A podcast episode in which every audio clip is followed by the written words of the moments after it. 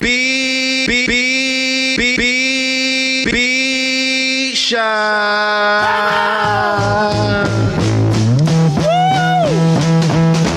ROC, we running this rap. Memphis Bleek, we running this rap. B Mac, we running this rap. Freeway, we running this rap. Old Sparks, we running this rap.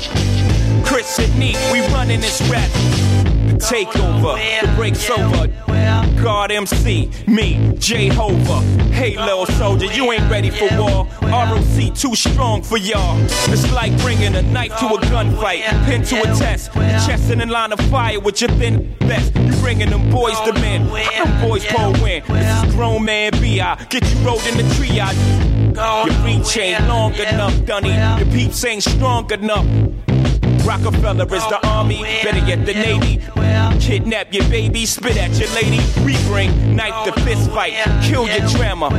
We kill you motherfucking ants with a sledgehammer. Don't let me oh, do it to you, Dunny, cause I overdo it. So you won't confuse it with just rap music. ROC, we running this rap. M Easy, we running this rap. The Broad Street Bully, we running this rap. Get zipped up in plastic when it happens, that's it. Freak, wait, we running this rap. Oh, Owen Sparks, we running this rap. Chris and Neef, we running this rap. I don't care if you Mobb Deep, I hold triggers to cruise. You little f- I got money stacks bigger than you. When I was pushing weight back in 88, you was a ballerina. I got the pictures, I seen you. Then you drop shook one, switch your demeanor. Well, we don't believe you, you need more people. Rockefeller, students of the game, we passed the class cause nobody can read you dudes like we do. Don't let them gas you like Jigga is and won't clap you. Trust me on this one, I'll detach you. Mind from spirit, body from soul. They have to hold a mask, put your body in a hole. No, you're not on my level, get your breaks tweaked. I sold what your whole album sold in my first week. You guys don't want it with Hov. Ask Nas, he don't want it with Hov. No, ROC, we running this rap. B single, we running this rap. M Easy, we running this rap. Get zipped up in plastic when it happens, that's it. Oh, it's Sparks, we running this rap. Freeway, we running this rap.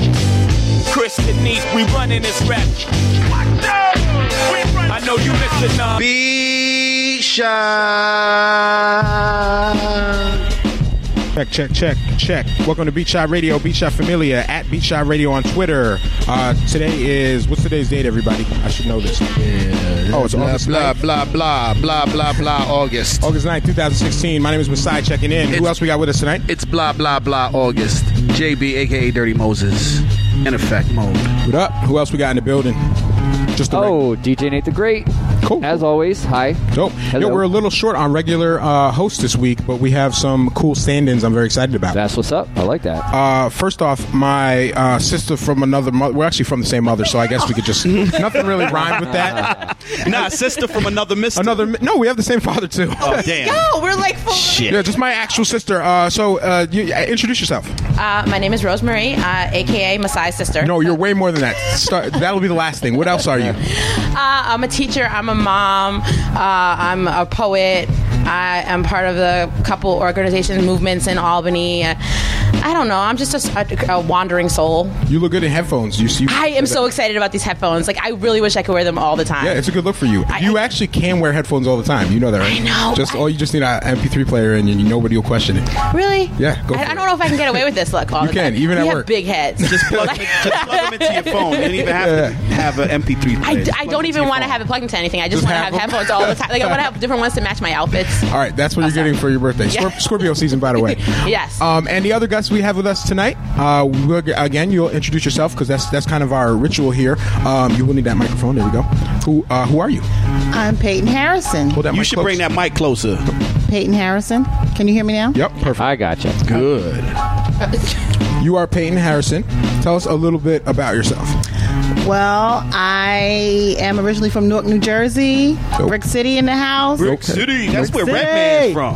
Yes, he is. Redman is from Brick City. Yep. Redman, ready That's to where rock Dana rough Owens is rhymes. from, aka Queen Latifah is from too. Yep. All right. I do not know. And Tretch. And Yeah, Tretch, yeah, yep, Tretch, yeah. and um, yep, you're right. That naughty by nature. That's right. Um, what else you want to know about me? Did you vote for uh, Governor Christie? I didn't even live there to didn't- oh, vote for him. I've been too. here in Oh, Albany for 26 years. she was- Oh wow, Yeah. you ra- oh okay okay. I can't stand Christie, but anyway. Um, you know you what do you by trade? What is your um? Um, my by trade. Um, I've been a myriad of different things across my lifetime. I have a degree in psychology. Um, I've worked in human services for several years. For the last ten years, I worked in public health. Oh, wow. Um, so I work for the county health department here in Albany. Wow, that's amazing. I didn't know any of that. So you have you have a degree in uh, you said psychology or wow, that already makes me a little uncomfortable I was just just gonna say, that. he's sweating bullets. He's like, oh So, no. so I'm just gonna hand this off to JB and Hey, I'm, I'm being quiet for the rest Try of not the to talk show. About my mother issues. She's not going to analyze me. I already will- am crying. I, I love to analyze people too. I'm always trying to figure out what's wrong. I'm like, "Are you okay? Do you need anything?" You know me, Rose. You know how I am. I am. know, I know. That's why I stay away too. I'm, I'm, I'm like a, I'm an Oprah kind of person. So, okay. Yeah. So how does well how does Rose know you why you're on you, you on the show? Because yeah, uh, I know Rose because Rose and I were in convention together.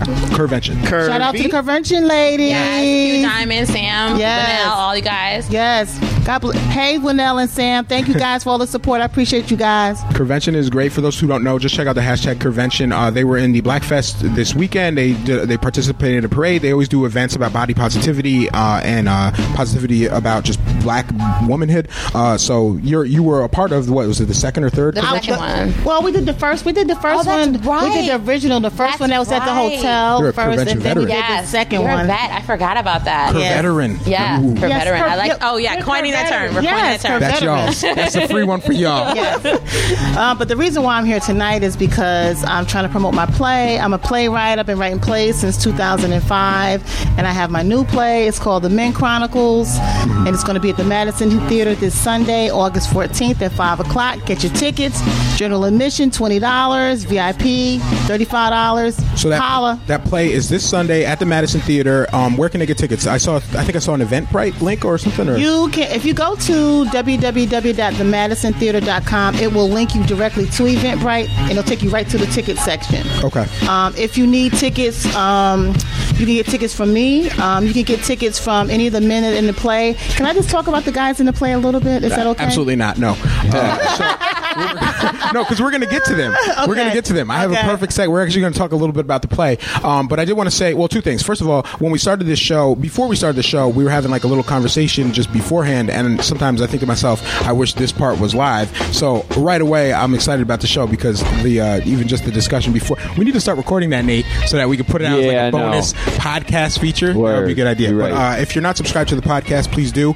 Um, and I, I do want to give a quick shout out to the women who took over the show last week. We did our first uh, version of Beat Swap Beat Radio, Swap. where we had um, four or five women kind of take over for the usual men hosts and just kind of put their spin on it. And they did an amazing job. We we actually had a lot of people um, interact who normally don't. Yes, they and, did. And, and that's kind of the point. We want to get exactly. I think That was that was for Beat Swap. That I was for Beat I Swap. really we had listen. more listeners than last week than we've had in a long. Time. They were more vocal Sorry. on Twitter. Yeah, Women definitely. have been winning. I don't know where you guys have been, but Women I've been, been winning. saying, no, It's, been, it's been amazing. Like even the Beat Shot show, like I was just like, women are ruling this, and like Yeah. everywhere I go, like we're just dominating. And I, I did listen to the show last week, and I did the personality test. Yeah. I thought it was Hey, fun. what were you? I was a campaigner. Um, apparently, Okay. I'm seven percent of the population, and it, it really nailed me to a This T. is Like, the Myers Briggs personality. Yeah, yeah, yeah, like. I'm a procrastinator, Oh, but I'm really NF I'm a energetic and NFSG. sporadic and all Is it weird. NFSG, that's what I am. You're oh you well you're a shrink. You know you know what's up.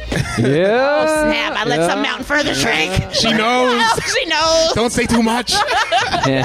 um, but I do. I definitely want to shout them out. I mean, that was uh, we we've been planning that episode for a really long time. It's something that we've wanted to do. We like we have to get we we want to get uh, you know women in here, femmes in here representing us. Like let's each pick somebody and get someone in here. And, and uh, so shout out to uh, Tanisha, Cleanna, Corey, uh, uh, Cornisha, who, who Cleanna. I'm sorry, who else is here? Kiana. Yeah, uh, I'm forgetting someone. Uh, Kiana and Cleanna. Oh, Tara, Tara, Tara, yeah, yeah, and Tara. Tara. So uh, shout out to all of them. Uh, it was a great episode, uh, and uh, a lot of people tuned in that kind of normally would just skip our show because we're just a bunch of like dudes, Dudes. and yeah. So and who cares what guys have to say? Really, I mean, at the end of the day. Um, so no, no, and that's totally valid. Like, but you know what's interesting is we have a lot of black men who who tune in the show, and and we have a lot of women listeners too who who are curious what is kind of going through our heads, and that's Hashtag I'm cool. single.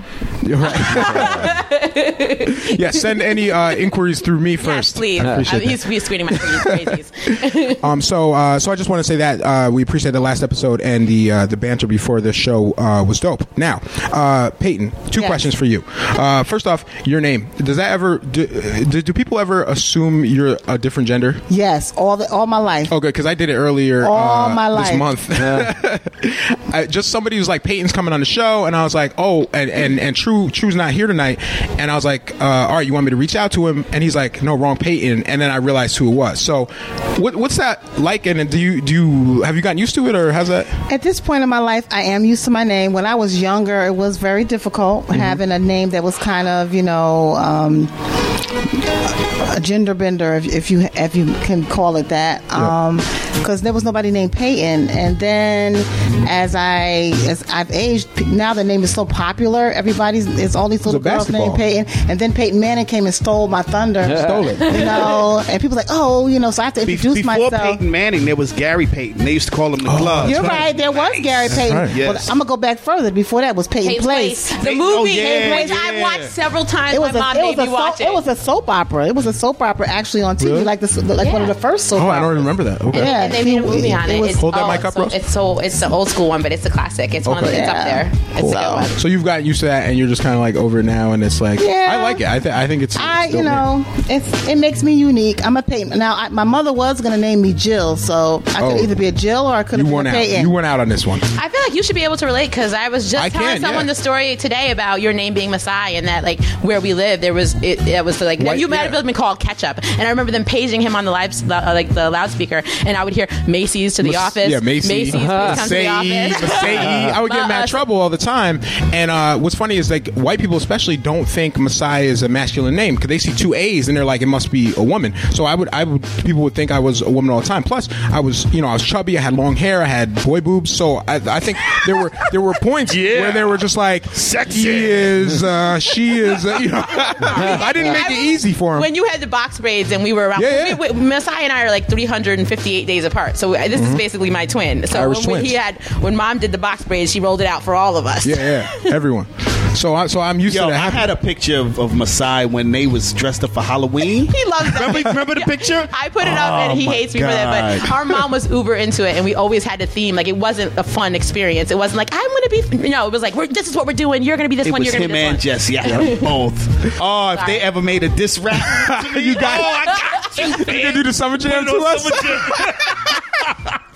Summer Jam. okay, so uh, the second thing I wanted to mention to Peyton was, um, so you True True still was like, you know, reach, you know, make sure you reach out to um, Peyton and uh, just just to coordinate the show and everything. So when I went to reach out to you, even today, just to make sure you had the address, I saw that I, I had known you from just seeing you at different events and things, but it didn't click until uh, I went to the message to message you that you had hit me up a few months ago about this play. I had. You did, and- and, you, and you treated me like I was um, the Yeah, he did. FBI. And check this Well, out. do you gotta remember the FBI watches my page like hard. And I was so taken above. I was like, taken "Who's this aback. nigga Peyton?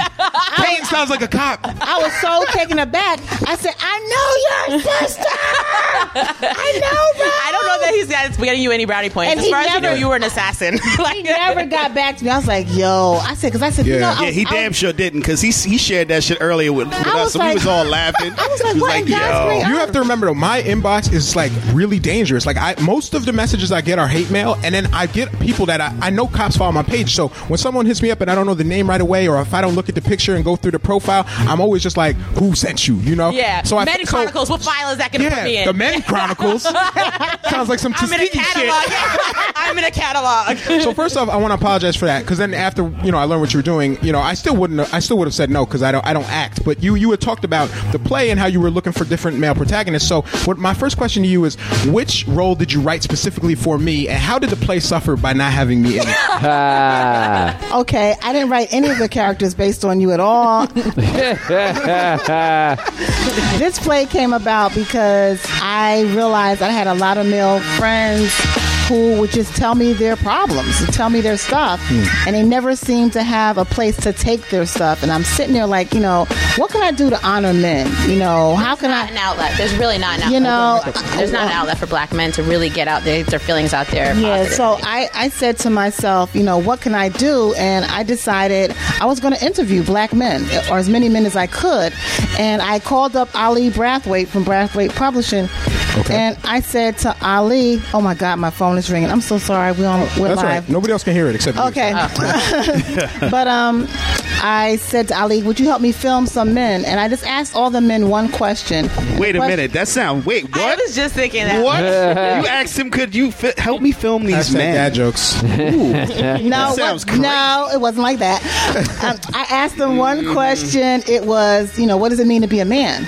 Um, and that kind of opened up the floodgate. Somebody asked if we're having technical issues. Uh, we're Oh. cutting in and out, trying usual tricks with inconsistent outcomes. I just want you to know that. Okay. Let's turn on. Oh, you know what? I'll stream it here and then see what we got going on. Maybe it's one, one or two person. Is it just one person? If it's Uh, just it me, was I'm messing people. it up because I Uh, wasn't three holding, people. I wasn't holding my close Three enough. people. Oh wow. Uh, what do you got, Tech Guru? Any anything weird going on? Uh, looks good to me. you didn't even look. he didn't. He didn't blink. looks good to me. Look at the laptop. At least humor me. User error. You know what's crazy? Feel the burn. Feel the burn. Just uh, retweeted one of our tweets. Oh really? Is so? Yeah, dead serious. Couldn't that just be anyone that It like could Bernie be. Sanders? It, it could be. That could be one of a million people right now. It's Bernie Sanders picture there, and it's the internet, so you gotta believe it. I will. I will say that it, my headphones are kind of going in and out in a weird way. So if that's what people are experiencing, then tweet us. Let us know. They just if, did. if it's They just did, Nah. and you ignored them, and you said, "Go on with your business." For real. No, I mean, please, please let me know if if if if it's wibbly wobbly in your headphones or if the internet connection is actually cutting out. So if they could clarify that, that would be very helpful. It's going in and out. They It's said. definitely not their headphones. like it's. So, there, so now are it's we- the convention episode, so we cut off. Oh, we cut off. oh, word. Yep. Hold on, let me see what's up. oh no! Be shy. Okay, guys. Uh, I think we're we should be back. We had some technical difficulties. Uh, we had an issue with the internet connection. I believe we are back now. We're back. So this is a good, you know we'll, we'll we'll fix it on a podcast. We'll fix it in Yeah, post. yeah. Um, well, the little edit, edit, edit. Yeah, yeah. I think we're good to go now. edit. Um, so the good thing is we, we were kind of just getting started. You had mentioned um, the, the question was uh, about uh, basically about your um, the play and what was the premise for it. And you said you would ask everyone uh, in the play one question. Oh, actually, back up a little f- bit. I'll back up a little bit. You said uh, the reason why you decided to do the play. So I want to hear the why and then the question you asked. I I decided to do this play because well, I decided to talk to men. I feel like I should go around and talk to men and ask them what is it like to be a man? What does it mean to be a man? I don't know what that means to be a man. I'm a woman, and men seem to have you know concerns and issues that they really didn't have any take place to take their concerns and issues. So I, I said to myself, I'm going to write a play for men, just for men. It's going to be an all male cast. So I went around doing these interviews. Um, Ali Brathwaite helped me film some people. We asked men, what does it mean to be a man? And then I also went on Facebook and asked men if you have a story or something you think. I said, I'm writing this play. If you have an idea that you think would be a good monologue, 'cause I'm writing a series of monologues, give me an idea. People would inbox me. It could be one little sentence. It could be anything. Somebody could actually have told me a story, and I actually took Specifically that. related to black men. Right, the place is specific to black men. Yes, it is specific to black men. So I, it took me a long time to write this play. It took me like three years to write it because I'm not a man. Mm-hmm. And as I'm writing these monologues, I have these characters. I came up with the names of all the characters, and then I said, okay, Peyton, I know what each person is. I'm going to talk about, but how do I say this? Because I'm not a man. How do I say it in a, in, in a voice that men can, can understand it and women can relate to it as well? So it took me a while to write it, and when I finished writing it, I actually had some friends, some male friends of mine. I said, "Can you just read it and tell me does it does it make sense? Does it sound like something God would say?" You know, and pretty much they were like, "Wow, you know." This is pretty deep. One of my friends told me in Jersey, told me, he said, I've been each one of these guys at some point in my life. Oh, wow. Um, so that's how the premise of the play came about. I've tweaked it over time. Um, I e- actually even tweaked it this year because for a long time all I had was the monologues and I didn't have the dialogue. The- I said, how am I going to connect these men? You know, Yeah. I need some dialogue to get them like they know each other. You know, so it took me a while. I actually just finished that in May. I just had like a, I finally had, a, I had a, like a, a writer's block, and then it, the block left, and I, had all this dialogue in my head that I could write. So when you see these guys actually taking my words and doing this play, I mean, I have a phenomenal cast. I have the cast? the cast of the Men Chronicle is Alonzo Verbal, go yo Zo. Okay. Zo is hilarious. Oh, he's so He's phenomenal, Okay. but he's a phenomenal actor. He's a phenomenal Poet. um, He's an amazing poet. He, but he's a phenomenal person. Um, Zoe Verbal, Mike Banks, yo, hey Mike, um, Mike Banks, Edward Cage, Donnell Ellis, um, Darian, Poetic Visions, Gooden, Darian, you know, PV is in it. Um, I typed him again. I typecast him against himself because he's playing somebody who he really, he really isn't him. Um, Perfect. He needs to come out of that he shell did need a to minute. come. Yeah, he's going to be a, a little different person, but still up. being himself. Um, who am I missing? Oh nameless God. is nameless in that. Um, Nameless. DJ Rob. Oh God, how can I forget Rob? Rob Lewis, DJ Nameless. I've been watching the flyer. He is my. He's my moral compass of the play. Um, You got he- Mojave in it. Uh, Mojave was a, initially Mojave was supposed to be in the play. Mojave was supposed to be the play that um, the part that um, Rob is playing, which is the guy named Jacoby. Mm-hmm. Um, and Louis Pabon, I cannot forget Louis. Louis is gonna blow y'all away. So did Mojave? Did he? Did he bomb auditions, or was he, he kept showing up drunk? What happened? Wow! Wow! oh wow! No, Backstage Yes. drama. that's not Front what row. happened. DVD cut. That ain't what happened. That ain't what happened. No, what happened was that Mo, Mo moved. what happened was What had happened was that Mo moved, and I was still trying to work around him. You know, coming back. I said, "Listen, I got to recast you. I'm sorry." So what I did is I compromised with him and said, "Would you just be my host? You be my host for that day because I don't want to hear your crap." So, you Oh, that's a good friend. Yeah, that's a good friend. So, Gotcha. so he he said, "Okay, I can handle that." I'm like, "Okay." Although he came to rehearsal Saturday talking about, "I wish I was in the play." Like, "Let it go, let it go, dude. It's it's over So, with." so- Did he come on time though? nope. All right. So is the play? Is it one night only? obviously he didn't come on because that was a long ass pause. If you, Mojave if are you know. Mojave, you know the answer to this question. he wasn't on time. if you know the if you know Mojave, you know the answer to that question. Check question. this out, Peyton. I've known Mojave 25 years. Oh, so you I- really I know, know he Mo- wasn't on time. and the first year he just spent waiting for him. Wow, wow. Pretty much. He's like, yo, we going to do this show. I was like, all right. And then in '98 we got together. Four seasons passed. He s- still didn't show up. Love you, Mo. One night only. Don't love you, Mo. I lied. Like, fuck it. That's my dog. I can say that shit. I lied. I don't oh wow. In fact, it- well, I won't tell everything. You get mad at me if I. You, No, tell everything. You tell That's everything. You tell everything. No, I'm not gonna say. That's why you're anything. here. Put put put dude on blast. That's why you're here. He, he's he's a little mad at me, but that's all right. We still uh, friends though. Sunday. Sunday to Sunday, August 14th. And that's it. Five o'clock. Well, there may be an opportunity for us to do it again. We've been talking about it. Um, I did just get accepted to this um, this theater festival in Chicago called A Taste of Theater, um, where I had to I submitted um, a part of the play to them, and they did accept it. I got to figure out how we're going to all get there and be able to do this, but I haven't talked to the guys about this yet. Um, we also part of the play on on Sunday too. We're going to do the play, and then it's going to be a mini forum afterwards. So it's going to be like a 30, 35 minute forum. And I have a, um, actual a, a psychologist, a black psychologist here in Albany. His name is Alfonso Mitchum, and um, Mr. Mitchum, his um, his um, counseling services is called Anchored Counseling. So he's going to be our moderator on on Sunday after the play. Okay. Um, so it's going to be kind of cool and dope. Um, I just want to shout out Ada Harper um, for Hey, 518black.com. Yeah, she Um, ju- she definitely just uh, tweeted out the Men Chronicle. Yes, she's and- like it's too turnt for the Men Chronicle. Yes, and um, Ada, um, Ada has been phenomenal. She's been a great like friend, resource to me. She hooked me up with True Master. She hooked me up with you know Mr. Mitchum. Which she wants to actually do another forum where it's just all black males.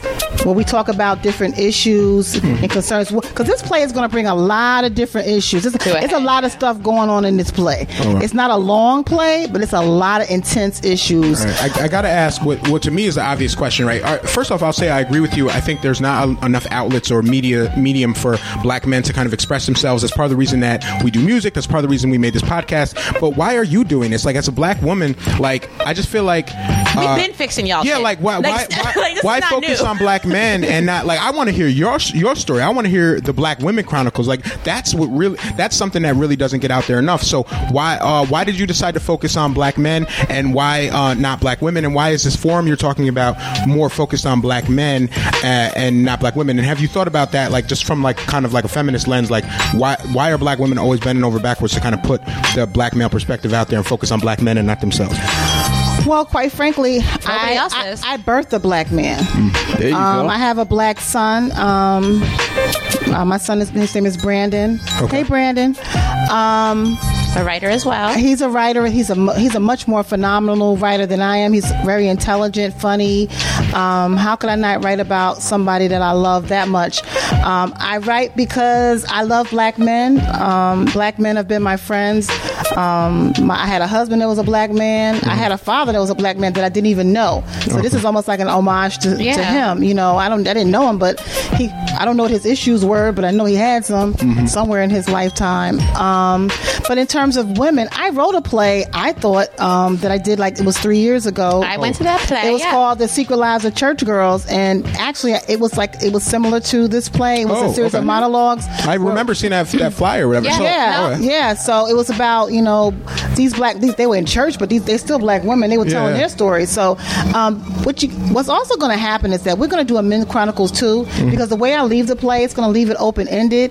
So you're going to wonder what happened. Who, who are these partners these guys are talking about? Who are these people they're talking about? So Mm-hmm. I got to close that up some kind of way and have a Men Chronicles too. So you will see the fruition of what happens with that. But I am not caught up in just. I mean, I'm a black woman. I'm gonna always be a black woman. I was born a black woman. I was born and raised in Newark, New Jersey.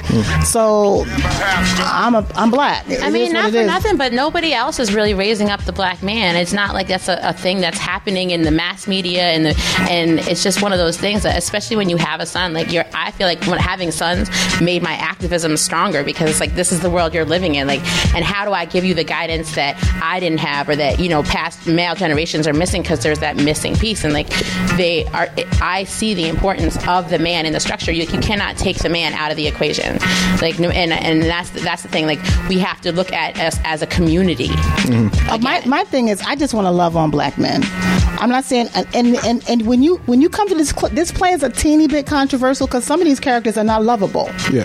A lot of some black men aren't lovable. That's, Some, that's some black and some black men are not lovable. Exactly, and So- they're broken, and, and, and that's the and piece. that's the thing. They, Yes. they really are broken. Like Yes. having children, and you're you're a psychologist, so you see this when you get into like you know the balance of things. And and you said before that you didn't really have your father in life, and, and I didn't either. And it's like raising children where I see how much their father influences their Mm-hmm. confidence, their self esteem, their their their willingness to try new things. And it's like I I can love them all, all as much as I want to, but there were certain things that just needed to come from their father. And, Exactly. And I co-parent, like we're not together, but I, I knew his value to my mm-hmm. kids, and I see mm-hmm. it all the time. Mm-hmm. Can I That was- Jack real quick? I'm sorry. Tanisha's here, yes. I'm not officially supposed to be here, but I just want to interject because I I, I want to see your play. I won't be here. I won't be here to see your play, but I I think that um, the question of why focus on black men um, as a black woman comes, you know, I, that's that's a, a question that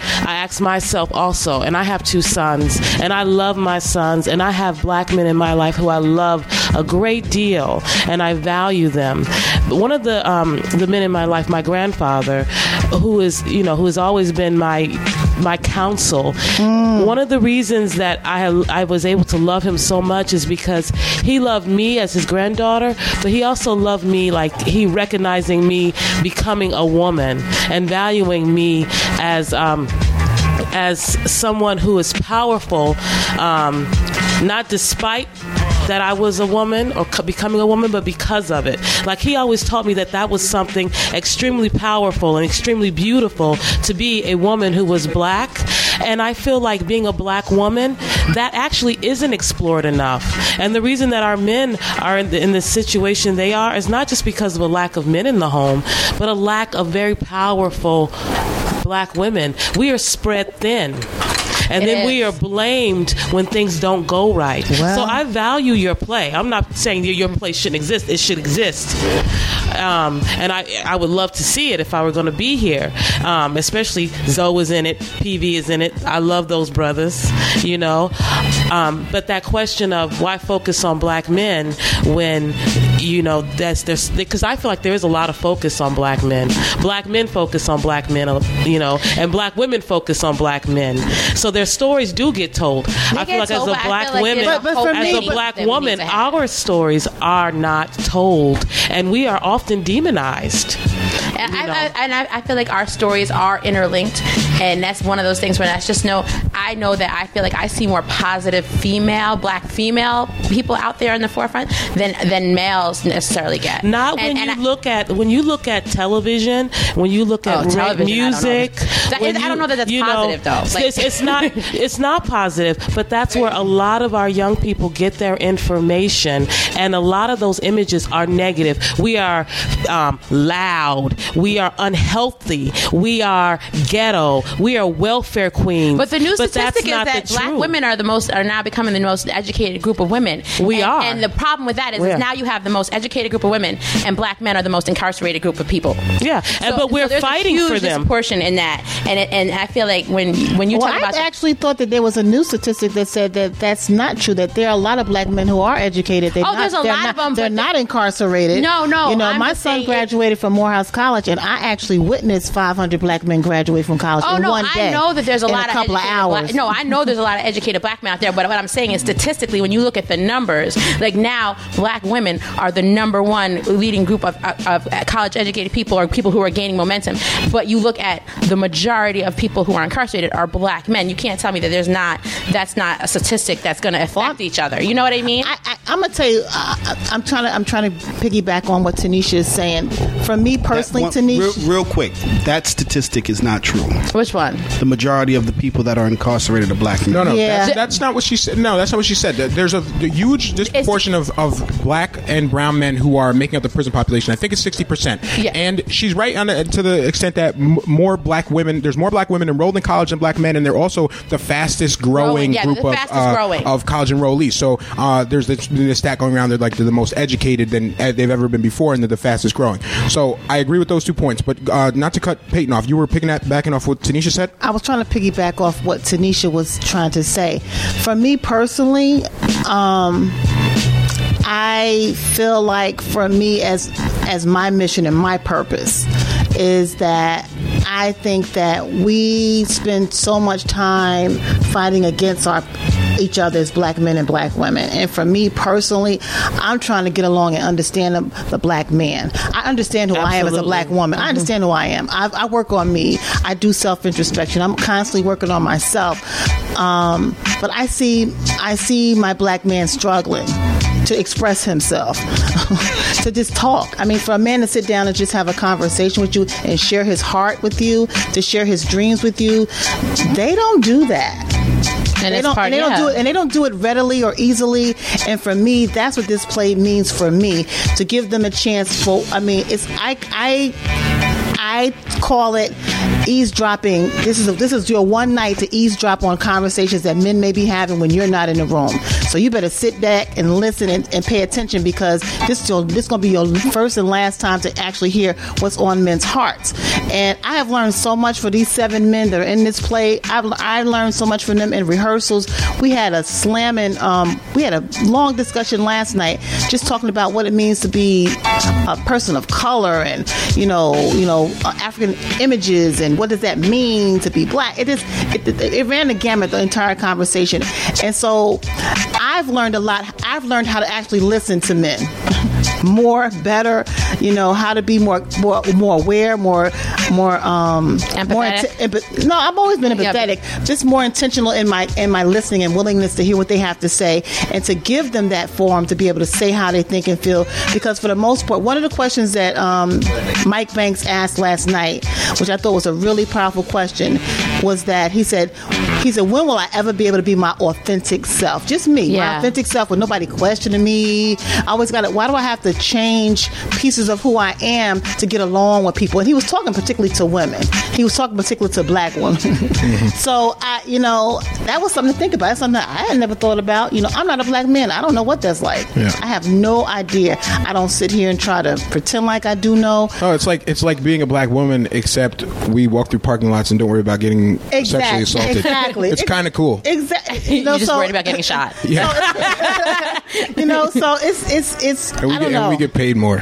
It's great. well, so silly. I hate you. well, here's the thing. I told. Well, I, I have to say, one, I really do want to see this play, and I'm thrilled that it's actually a second, kind of a second part, because you've already you've you've done one that focused on black women, and now you're doing black men, and then now there's gonna. It sounds like there's gonna be another part that kind of maybe melds the Intertwines, two a little. yeah. So Mhm. I'm glad that the first focus was on black women. Um, Um, but aside from that, I, I really want to say I do agree with Tanisha because I, I I just.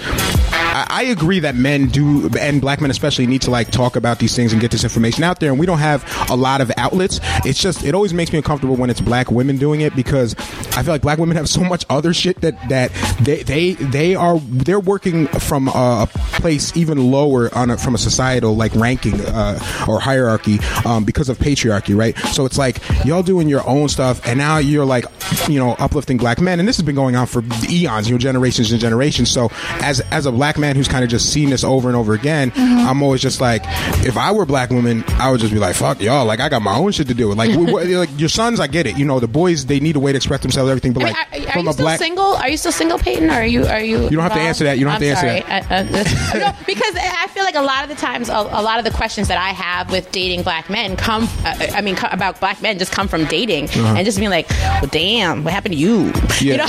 You know, like, and, and that's why I was just wondering because I feel like I can understand that inner that want to get inside the inner psyche or like yeah, the- we're what- and want to- socialized to be fucked up, and but the, the the thing is, I think the work to undo that kind of falls on us too because we're Yes. we're still at an advantage in that. So it's it's always like when black women are doing this, I just all I can think about is like the the time being taken away from black women who need the help. It would be like a, a man in a wheelchair writing a play about the life of a man who can walk. It's like.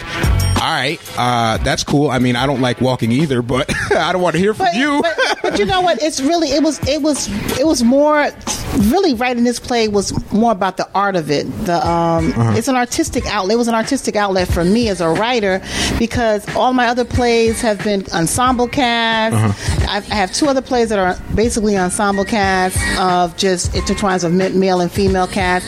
The whole idea of giving men a voice was different for me personally as a writer. Yeah.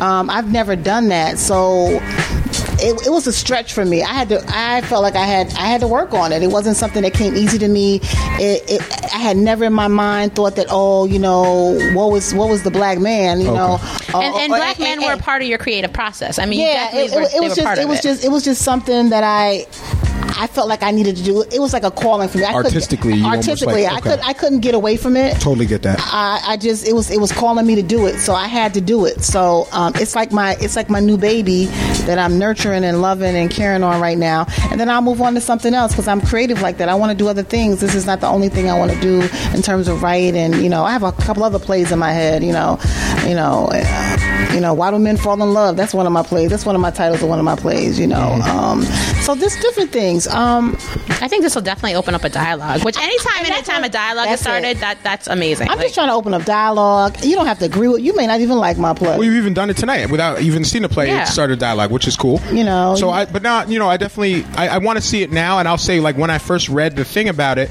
uh, like, there's the description, I wasn't like super on board because it's like, I, I, I, I am a black man. So I, my first thought was, you know, what can I get from this? And do I really want to hear another thing about black men? I'm kind of more lately, especially, I'm trying to just more listen to other people's experiences and shit. Because now, because now I feel like I'm an expert on black manhood, right? Like, it's the, it's the only thing I'm an expert on. Like, legit, it's the only thing I know about, right? That's my experience. So that, you know, but now after hearing you explain it and hearing about the other plays, I'm kind of curious to see where, the, you know, where this goes. So, uh, Sunday, you said at the Madison Theater. Sunday, August 14th, this Sunday at 5 p.m. at the Madison Theater. You can get your tickets at www.themadisontheater or www.eventbrite.com. You can see me, Peyton Harrison, Peyton J. Harrison Productions.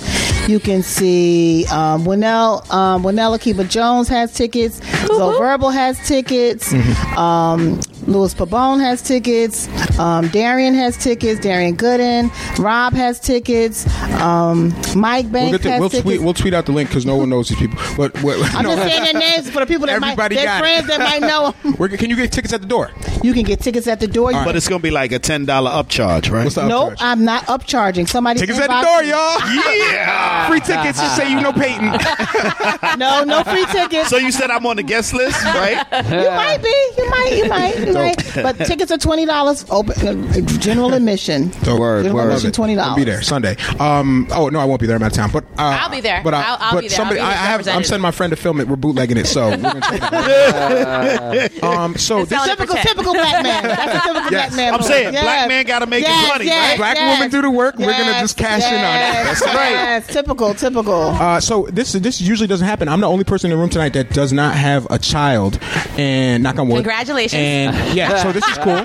So what I wanted to say was it's uh, Rose is here, and it's my it's my niece's 18th Yes, birthday. Happy birthday. so uh, happy birthday to Angelique. Uh, my baby is 18 and I'm so proud and not just you don't even know I'm just so proud I didn't screw it up I like, seen- that's I seen all Kane- I think all the time I seen Kane cleaning out his guns and stuff, Yeah, making uh, sure. And, just- and he's can I like, just yo. say, like, I, He's that stereotypical dad. Yeah, he is. Piggy, piggyback riding on what Cut uh, Peyton's playing stuff.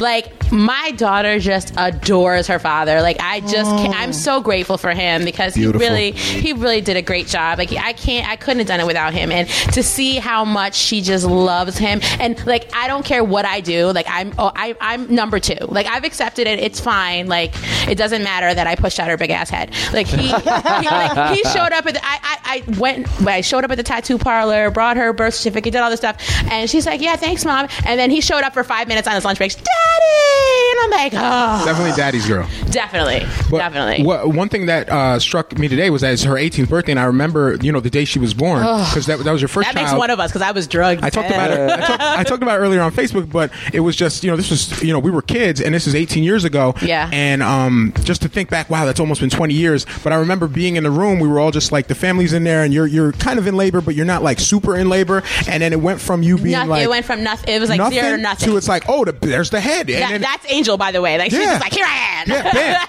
bam. so I remember being in the room and I couldn't get out of the room because the doctors all came You and in me with the to both. stuff. You're right, and I'm just like, damn, I need to not be here. Right, I don't want to see this shit. Can I So- tell you, I was so pissed. I was 'Cause you were furious. mad that people were I trapped was in, so right? mad everybody was in there. But they, what happened was that she came so fast, I couldn't get an epidural, so they just gave me some other drugs. And Smoke this. yeah, no, they gave me Demerol, which is like morphine, but like worse apparently. And um, I, I was trying to tell everyone to get out, but they thought I was talking to the baby, and then they just like moved, and I was so, I was fur- I was so furious that the next time I had get out, baby, get out. I was so furious the next time I had a kid, like no one found out till the next day. Like I was like, I'm not doing that again. That was so embarrassing. There's no there's no reason for everyone to be in here while my vagina's out. Like I was not okay. I was not okay with that. It was traumatic for me, and I was just facing the wall the whole time. They wanted. They they asked me if I wanted a mirror, and I was like, "Fuck you, no!" But one thing I remember overhearing because you were, you know, you were young. You, it was like teen pregnancy, and then I remember hearing the doctor say, "He's like these young kids, they just pop them right out." Like he said it like. I'm so glad I he was drugged. I would've got off the he fucking was table. Talking about you like you were just like a prize pony or something. Like yeah, just wow, that was easy breezy. Like yeah. No, I spit him out like Pez. yeah, 'Cause- boom, boom, it hit him right in his chest. Uh. but yeah, I want to say happy birthday to her. And I, I, I was a, a young mom, so that's another reason. Like I'm like I didn't screw this up. Like she's graduated from high school. She got this nice healthy self esteem, going to college, and like so far so good. Knock on one, one out, two more to go. So, Yeah, Um, congratulations on not having children. By the way, I'm very proud of you for that. I'm just, I'm just uh, impotent. So yeah, no. that helps. You, what'd you say? You're impudent. Impudent. You're impudent. Real quick, funny story about Messiah is Messiah is not really that's what you call a child person. So um, when when, An- when Angelique was born, he did not hold her. He was like, "That's not ripe. I'm not touching it." Yeah. And when I had my son four years later, I got a picture of him holding Angelique for the very first time, and she was four. 'Cause they're not ripe. I feel like I'm gonna drop them, and they're just mad delicate and stuff. So I wait, I wait a while. I'm still, I'm going through that right now with um, Cleanna's sister just had a baby, and uh, shout out to Aloria. And it's like I don't want to hold her yet until like she can sustain a three foot drop. You know? That's all I want. That's all I because I want. That's what, like, and, and Messiah is a hor- is a very funny uncle, but like he definitely, we were definitely young, and he definitely tortured my children. Like they have never forgiven you, and they know Well, well. That's why I feel ba- bad about Angelique because she came out extremely, extremely white. Yes. and uh, she had red hair, and the, and the doc- Rose asked uh, the doctor. Oh, I was like, is this albino? my? I, yeah, I was like, is why, well, first I didn't really see her the first day because I was drugged. I saw her the next morning when they brought her to breastfeed. You said drunk or I was drugged? drugged. I was Oh, it drugged. sounded like you said drugged. No, sorry, I was drugged, and they brought her in You the next drunk? morning for me to mm-hmm. breastfeed her, and I mm-hmm. was like, oh hell no! Like I was like, that's. I called my mother and was like, what did my baby look like? They brought me this white kid with red hair. Like we have two yellow people with brown hair and brown eyes. We couldn't screw this up if we tried. Yeah. Like what is this kid? And sure enough, she came out with a red afro. No, no, but the story though, like you asked, I remember this specifically. Like you asked the nurse, "Are is the is she albino?" And the nurse was like, "No, wait," and like paused. Yeah. she was like, "She was like, no, no, no." no. Because it was like border, but she had pigment in her eyes, so they were like, "No, no, no." Um, but it just she was very striking. I remember, see, like she just I used to call She her. was an ugly baby. Let's be She real. was striking, Yeah, well, I'll say. strikingly, Oh, I can be shit. real. She was mine. Like she was beautiful now, and she's a gorgeous toddler. But that kid Oh, was yeah. a freakish baby. I used to Like, call let's be her. real. I used to call her Angel Freak. I feel bad about this to this day because her name's Angelique. I used to be like Angel Freak. Freak, yeah. She's super pale, pale white. She's a Super pale. black She girl. had dimples in her shoulder. Like Yeah. her skin was peeling. Her eyes were gray. Then her hair fell out on the side. She had a frohawk. Like she was. You're gorgeous now. I love you, but you were an ugly baby. I had to take back mad clothes because they like I brought bright colored stuff, and she looked like Bozo the clown. I was like, oh god, no. Damn. um, but it's anyway. It's her birthday. She got a tattoo today. You uh, Yes. you witnessed that for the I first did, and and you know, like our mom was all tatted up and all for the freaky stuff, and I'm a little bit more of a square. But she, um, she, she, she came to me and she goes, I, I want a tattoo. And the whole her whole life growing up, she said, um, you know, anytime she asked me anything, I was like, no, not until you're 18, no, not until you're 18. And then she got to be 18, and I was like, oh, shit, because yeah, I wouldn't let her get bangs or anything. Like she had no control over. it. But I'm like, I own you until you're 18. so she she said, you know, I'm I'm going to be 18, and then Daddy already said yes. I knew I was dead in the water once Daddy said yes, and she got this very beautiful Egyptian uh, tattoo with the you know Ankh eye of eye of Ra, Ra. and all that stuff. And and it's so funny because my daughter is damn near albino. so I'm like, please don't get beat up because they're probably gonna be like, who is this white chick with, with this Well, African thing, artwork on her she's back? She's got like Af- African features, I should say, and Oh, then um, but she's she is extremely pale. But I love that she's got this it's extreme sense of like African pride and Afro uh, centricity, I mean, which is cool. You know, That, that I mean, we were we were raised like that, and I, I definitely tried to pass that on. That like just because you may have some privilege because you're light skinned, your your brothers, your uncles, your aunts, your you know your sister, your, all these people are have you know died and they died. And I call her a princess, but not in like the spoiled princess. I call her a princess to remind her that she is a part of a bigger global community where she Yeah. you know that royalty ha- that have died and, and, and, and been destroyed. And even though we're disenfranchised, we are still very capable people. So she's very connected to her yeah, to her she's independent. heritage. She's so smart. She just graduated um, from Holy High, so um, yeah, no, it's just Shout out cool. my other team moms in the struggle. Yeah. Well, speaking of- so Peyton, you mentioned you also uh, you you were our mom too. Are your kids still where where are they at? Are they like My son, he's in Brooklyn, New York right now. in Okay. He went to his undergrad. He did undergraduate at Morehouse College in Atlanta, Georgia. Left Morehouse, and him and his best one, his best friends from college, went to California for grad school, UCLA. Oh wow! Somebody at the door. I'm sorry.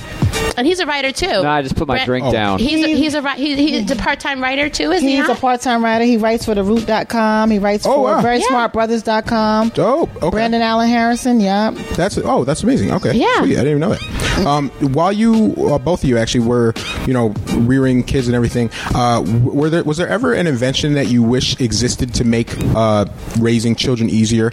Uh, and and could you think of any? This this was a, a topic we were going to do tonight. And if anyone has any uh, at home th- that they can think of, you, uh, tweet us at Beat Shot Radio with the hashtag We Need This. Um, this segment came out of just the whenever I do laundry, I have a bad habit of just not putting it away. It just takes me forever to put it away, and I, I like to hang up my clothes. I never have enough hangers, and I'm folding, and I'm just so busy doing other stuff. And I'm like, how is this still a thing? Like, why isn't there a machine that handles this for me? You know, I would pay anything. Uh, so I know the laundry's a big deal. Probably your house too, Rose, because you got you, you know you got the three kids there. I mean, I make them work. I, I would have to say the one. I, I think I already. As soon as you said that, like, what would I have to?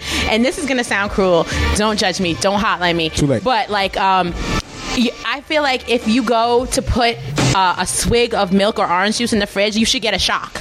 Like there should be an electronic vault that like runs. Or if you go if you go to leave the bathroom with three squares of toilet paper on the roll, you should get a shock at the door. Like, and I don't want it to be like a ooh that tickles. Like I want it to hurt.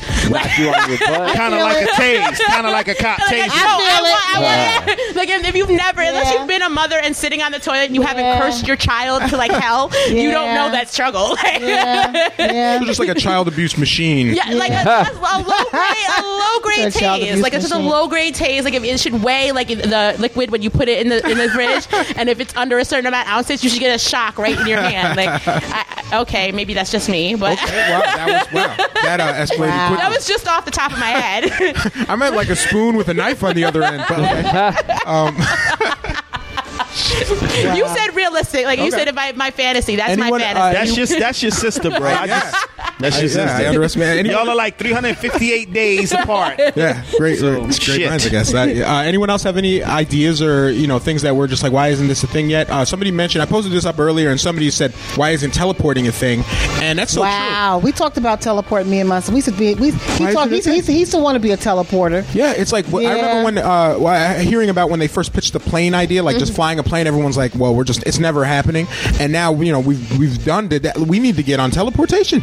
Here's the deal with teleportation. They can break you up, but they can't put you back Yeah, together on the other side. Can, so can you back that up really? that first claim? I, I can I can back that up. They've There's- broken up the- there's- yeah, they've I broken mean, up. how are they going to get all that speeding ticket money? Like, I feel like I feel like that's the real issue. Wow. That's true. Okay, I got to the go one. criminal justice system has a lot of money. Speaking of criminal justice system, here's one for the criminal justice system, right? This is what I've been thinking about lately, right? Okay. Okay.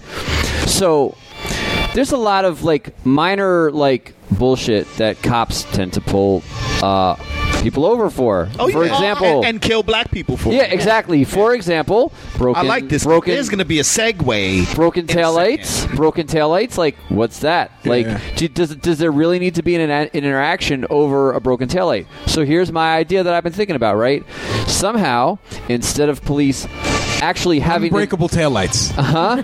No, no, no, no, no. It's even better than that. Um, instead of people actually having interactions with with people over like these minor like BS whatever, why isn't there a system for police to just send a letter to the to the person via motor vehicles, But via the motor like- vehicles? They kind of have that It's with like the, the cameras, Camera bro. lights in the Right, so it's with the Tanisha cameras. Ran the, it's Tanisha doable. ran the light, and I ran the light too. Yeah, I'm putting you Oh, on blast. blast. We ran Blast the light, it and, and we got tickets. That shit came Wait, in the mail. separately? We all separately Right. ran the lights. Huh? You What? You said we ran the light. What? but but seriously though, like like well, look, okay, so we all know police. There's a potential that police are using this as an excuse to just Definitely. you know pull people over and accost them over you know whatever, right? But I mean, police do have quotas. I got pulled they over have, They have quotas. I mean, they have to hit. right, Does that's bullshit. about- That's bullshit. Does anybody that's know real about that law that you have to move to the left lane in, on the Yeah. highway? Yes, I yes. Yeah. Oh, I yeah. had not heard about this thing. I was. I'm still confused about why I got a ticket because I'm coming off the highway. I'm getting off to exit six in Menands to go home, and I see he pulled over somebody else and was giving them a ticket for something. Right. So I didn't go to the left. I didn't really know about the law, but I didn't go to the left because I was really right at my exit, near my exit to get off. That man hightailed it back into his car and came right behind me and mm. pulled me over and gave me a ticket. And I'm like, well, I don't understand what I just did. What did I do wrong? He said, don't you know there's a, a law? I said, I know it's for the construction workers, but I know it's for the, the police officers too. That law is super new. That law is like within the And past like, year So, or so so. sweet that I'm like already pissed Yeah. that someone gave you a ticket and Yeah, didn't like let that, you know. yeah. Like you, I was like well, I'm, I'm so annoyed. I'm like, what happened? You didn't mean, tell you nice. didn't tell him like, look, can I get a, a freaking warning first? Yeah, there's yo, Well, there's he no. got me on another ticket, so that's probably why I got. Like I was also oh. drunk. No, no, he got, no, seriously, he got me because well, I don't want to say it because I don't want to. No, no, you don't have to say it. Pull But cops over. listen to this show, so Yeah, so, They definitely do. But I, but that was the that was the bigger ticket though. The ticket about the not moving over to the left because I really did not know that there was a law. And I'm like, I just went to defensive driving. They didn't talk about that. Yeah, Right. I That's, had- you're right. did I It's a new one though. How did I miss this? I was so It's new. confused, mm. and I was yeah. also more confused because I was really right at my exit. And literally, I said to him, I said, when I get off this exit, I'm going to really literally be at my house. So I didn't, I, I don't know what I did wrong. And he was kind of, he was nice, very nice to me. Were you And I think. Uh, I am black. we're black. Oh, Yeah. oh, It was about 11 o'clock at night. I was, Oh shit! Yeah, you violated. You done, yeah. You, you That's what we need Why were you? Started Why were you black at eleven something at night? What's wrong with you? Uh, it was eleven. I was Yeah. going to help a friend. I went to help a friend. no, you can't do that. Not when you're black. I've Like, never, and this is the thing, I've never gotten a ticket, and it's so crazy because I know, I just know. Like I've been with with, with when I was with my kid's father, when I'm with my brother, I get we get pulled over all the time, and I'm like, if I could totally understand why white people don't understand why racism doesn't exist, 'Cause I would not know. Like I tell every person who's like, no, there's no such thing as racism. I'm like, hang out with a black dude all day and tell me there's no racism. You don't even have to. I didn't say be a black dude. I said just hang out with him all day long and watch what happens. Like, No, you know what's funny too? Hanging out with white people is how I also learned racism was real because I saw how police treated them different. Yeah, I was oh, like, yeah. I was like, wait up, like wait, whoop his ass too. You feel like Eddie Murphy? Search him. You remember the Eddie Murphy skit where he went on the bus never and all your white shit- face? Like that's how I feel a lot of the time. Like a lot of the time in these scenarios, I feel like Eddie Murphy on the bus. Like really? That's how you feel. I don't know what you're talking about over there.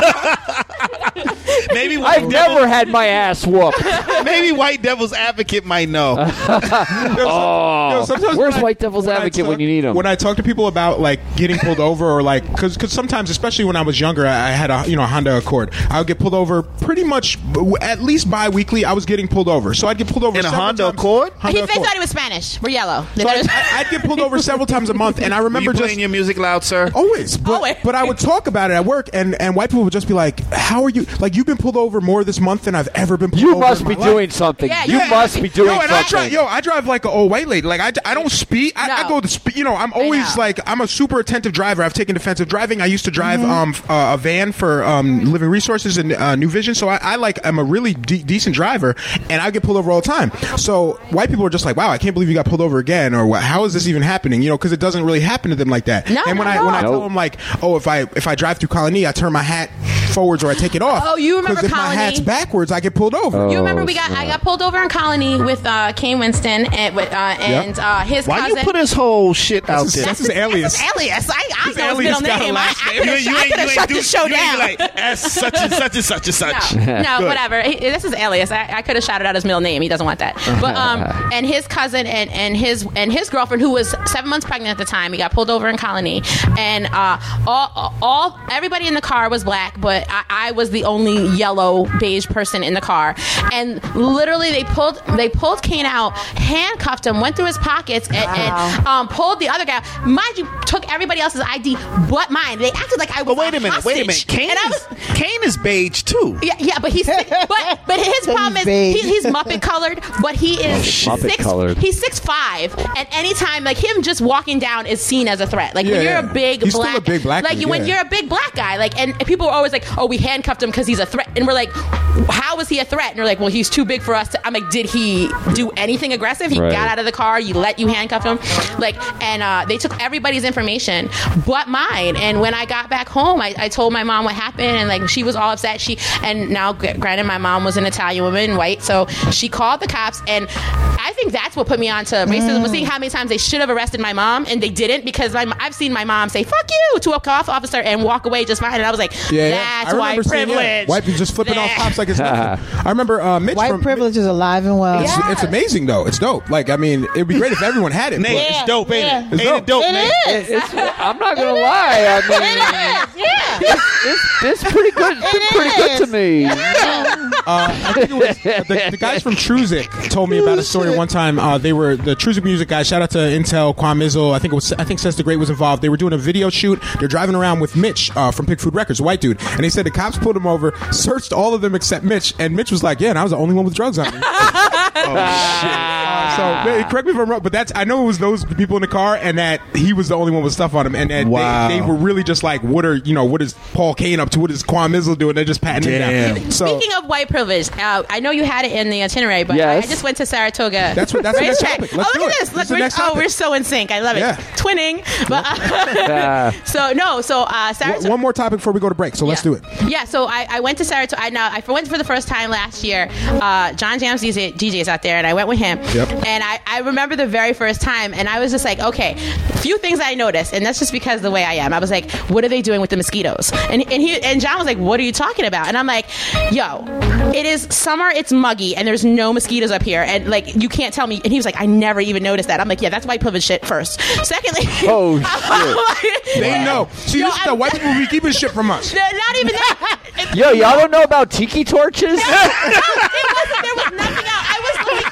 No, I Fam, I already know about them shit. I know about them. oh, why you took my she shit? did. She did. She Denise, stole you it. took my five. She stole JB's dap. Wow. There's like no, there was no tiki torches or no whatever. So I spent the whole time just being like, nobody else is noticing. There's no mosquitoes out here. Like and I, citronella I- candles. I- Yeah, no, Tiki no. torches and citronella Exactly. candles. The other Exactly. thing is that everybody is drinking wildly, Word. and there's Out- out in cops the open, out yeah. in the open Yeah. getting hammered, and then people and the cops are opening the gate for these dudes in their Jags and Bentleys and whatever, and like red face and like be open containers and But that's the thing. You don't own a damn Jag or No, a Maserati. no, I'm sorry. no, sorry. No, they stopped John last year. They stopped John at the gate. and We're like, Because like, he was driving lost. an Oldsmobile.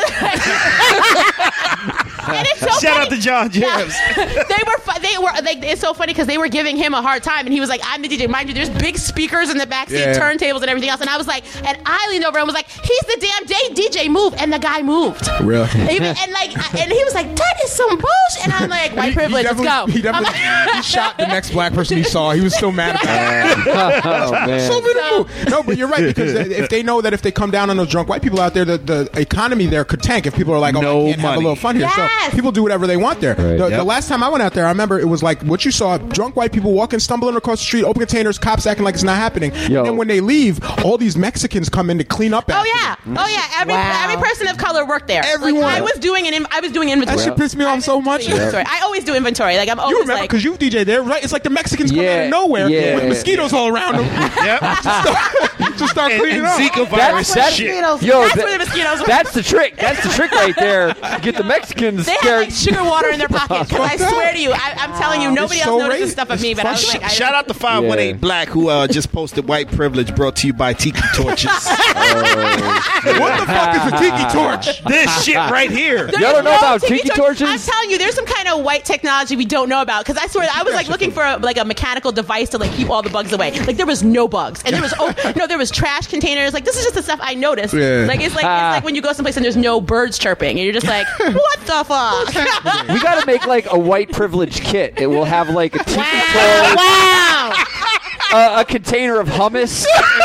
bean back. Uh, yes. You can take hummus back. I don't like. You, you can have Legal hummus. license. But you gotta have all of that. No chickpeas. No You, chickpeas. you gotta have all of that shit in your Eddie Bauer freaking edition, Word. right? Exactly. Exactly. Exactly.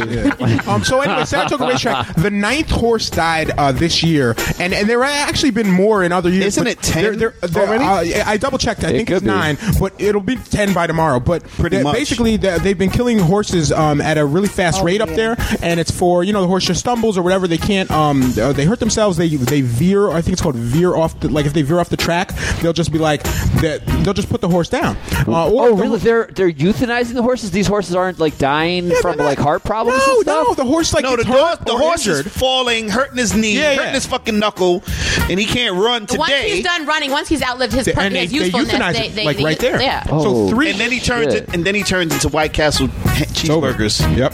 So Oh, they did like JB. four one day, three and three another day, and I think two another day. So It's like been crazy this boom, year. boom, boom. Yeah. And, and uh, this this happens regularly. Um, last year, uh, over a dozen horses That's were super killed fucked also. up. And it's like uh, wh- all it makes me think of is uh, like the Michael Vick thing and like you know the do- the dog fighting and all this shit. It's so Oh. messed up.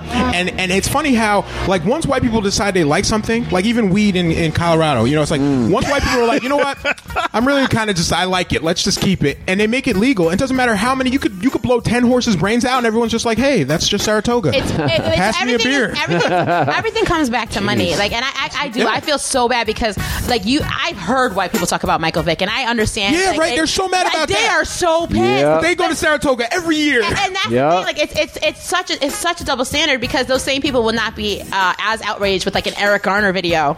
But like, Right. and- you know what I mean? It's just it's it's so it's so crazy to be like this is the world we live in. Like, I, Well, they I love the anim- They love animals more than they love people. even- and it's a sad thing. you would Yeah, those that- poor woodchucks over on the golf course. Yes. Oh, Yes. And we were, this, is, this is what we were pre-showing So, about uh, too. Fre- Frear Park in Troy, there was a, a golf course that was for the uh, the Rensselaer Police Department, and apparently uh, a woodchuck was running across the turf, and two Ah. cops in a golf cart chased it down until it couldn't run anymore, ran it over one or two times And until it, it. died. No, they- I think they- no, they, I don't believe they shot it. I think I- they just I- ran it over with They the ran cart. over a, a really. A woodchuck. what? Twice. Yeah, they straight up and ran then, over and then that it like joint. staggered away and died. And, and, and, and other people were there at For the, fun. at the golf tourna- tournament watching. Like, why are you torturing this animal? So um, they That's just some sociopath, psycho. Yeah, it is. That's part It of is. that's part of the It is. Holy Trinidad. That, isn't that, it? There you that's go. some that's some um um criminal minds Yeah, people. absolutely. They- Yeah. H- Here's his white That's some privilege de- for that's you. some Dexter shit. Matt Murray Yeah. said his sixth horse that died fucked up his exacta box last Monday. Oh, White hashtag white privilege. oh, that's a racing term. Is that what Yeah, it is? yeah, yeah. Oh, exact. That's a No, bet. but but you're right. The the killing of the groundhog is like, or the woodchuck is definitely some psychopath stuff.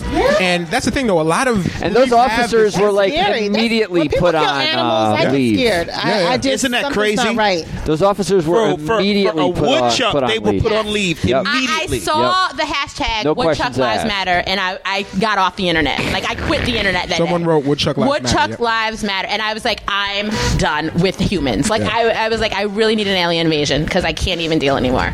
Wow. So, so that, there was such so much such empathy and outrage, like outrage, and I'm just like, Yeah. I mean, it's a big rat. Like I'm, I'm not not for Yeah. nothing, but like. Yeah. Well, that's the thing. It's like uh, horses and woodchuck. You know, I have no issue with them, but it's just it's just frustrating to see how there's like this these this uh, privilege. Like they they can be killed, and we'll make every excuse in the book why it's okay or why we can justify it because you know it's fu- it's it's in good fun or it's you know fin- financially um, appealing to these uh, these cities and commonwealths. But the second you know black people are killed, we have to like defend and bend over backwards. No, like nobody was like looking into that woodchuck's history. Like maybe Yeah. maybe he had Wow. rabies. That woodchuck was a thug. Yeah, like no one does. And it's, it's so frustrating because now, now it makes me look like, oh, you don't care about animals. Well, well, no, I really don't. But like, say it's like I don't want to be like that. It's just They that I- taste delicious. they do. Uh, but I, I want to be able to like people to be able to show empathy for human beings the way that they do for animals, I um, agree. especially white people. So that, that gets frustrating to just Right. see over and over again. Yes. And uh, one thing about the Saratoga racehorse incident, uh, two years ago, a friend of mine at work went to the racetrack and a horse was running down the track and its leg broke off while it was running. Oh. Not broke, it broke off, and it was attached by like the, the skin at the the base, uh, Oh. like uh, where its shoulder would be. Of course, Kind of like that Olympic guy that. Oh, I didn't flip, watch that. I heard a guy and broke his his leg. Freaking leg watch was just yet either. It was hanging. twisted up. Yeah, Yeah, I it was saw like that. it was. Hang- it was Don't hanging off to the that. left, to the left. Everything you own in the box to the left. Oh, it was. man. It was way over there. It tonight's was. Don't Google that. what, what sport was that, by the way? Eh, I don't fucking He was he know. jumped, he was he was like um, vaulting. No, or it was it something. was a vault. It was a Gymnastics? vault. It was gymnastics. It some was, shit. it was. He he ran and flipped on Yeah. the thing. Oh, the and, tumble mat, right, And, or and the whatever. thing, and All right, when so- he did the thing, he thinged, and his Gotcha. leg Yeah. thinged over to the Yeah. thing. So don't, don't Google that if you, That was uh, if you got sad. that.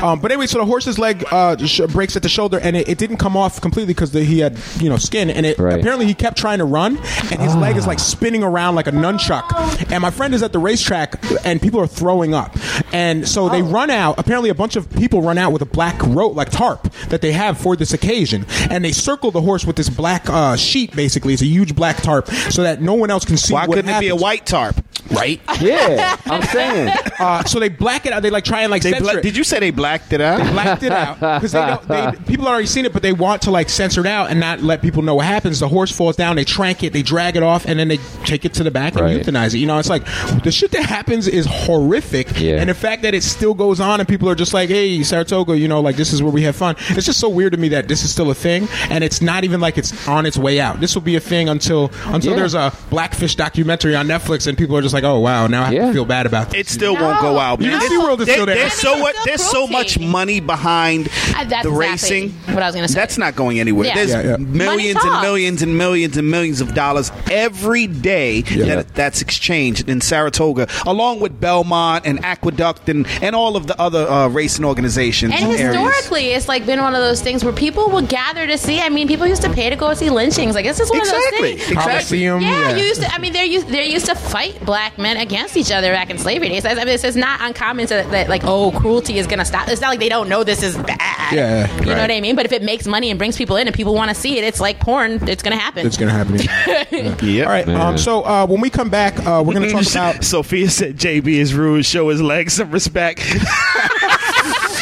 Some respect on his leg. Put some respect on it. Uh, when we come back, we're going to talk about the Suicide Squad movie. Uh, Nope. That yes, shit was are. whack. So JB saw it. Rose, No, I didn't. I didn't did see not it. see it, and, and I just Yo, I had no didn't- desire because of the previews. And Batman and Robin was such Oh, a. okay. I mean, not Batman Batman, versus Batman Superman. versus Superman. Yeah, why are we talking about this? I didn't see it All right, either. I How many of us saw it? I thought Rose did. Okay, so No. well, it'll be well. JB already summed it up. It sucked. Okay, so anyway, Team Marvel.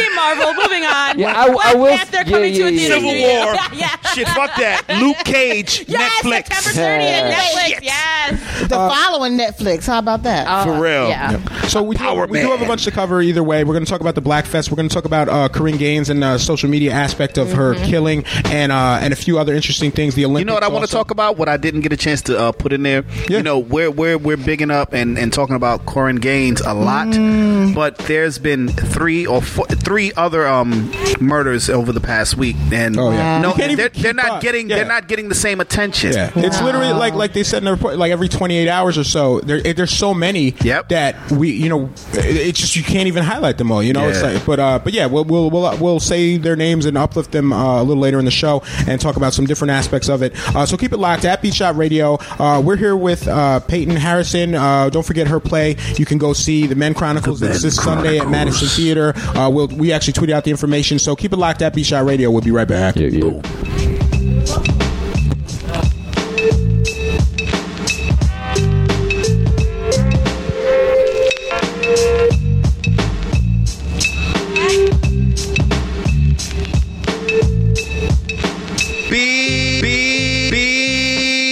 Tchau!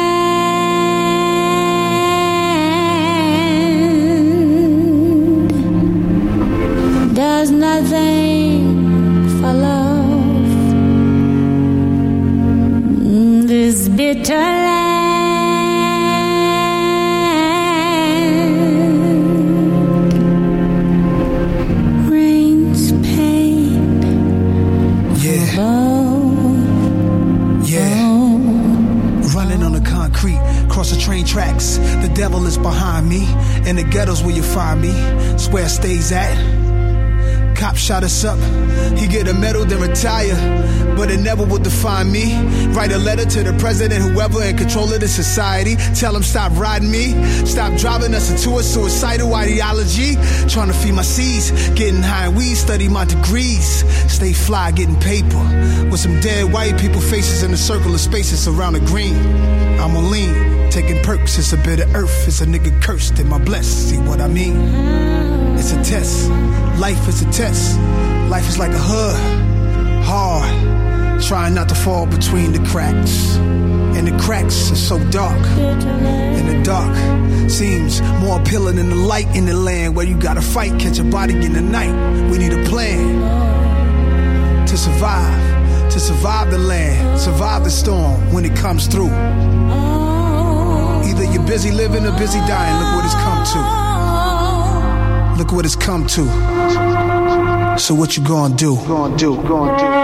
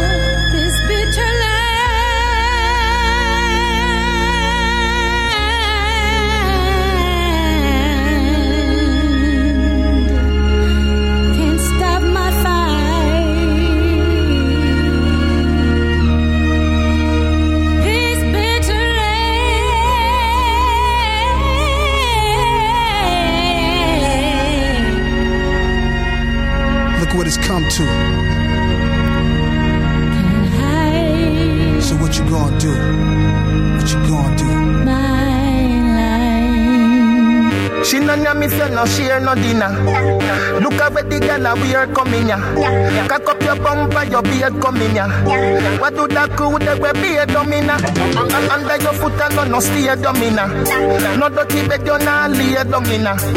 No all broke you scrape up inna. And you she coulda never scrape up inna.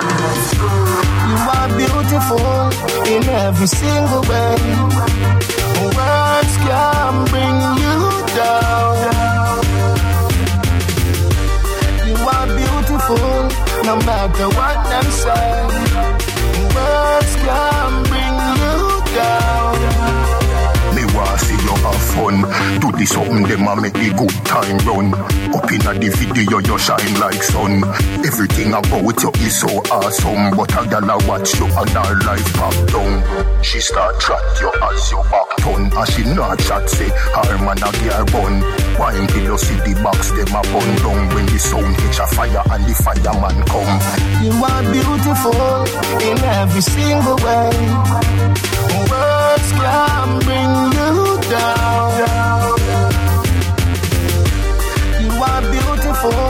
No matter what them say.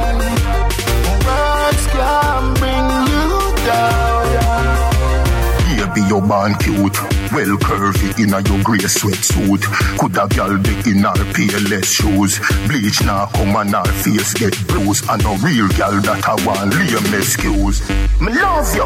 A the greatest news. Want carry you go heaven for a angel cruise. What a short shot, you full out all part. You are the winner and the rest of them lose. You are beautiful in every single way. Words can bring you down. You are beautiful no matter what them say.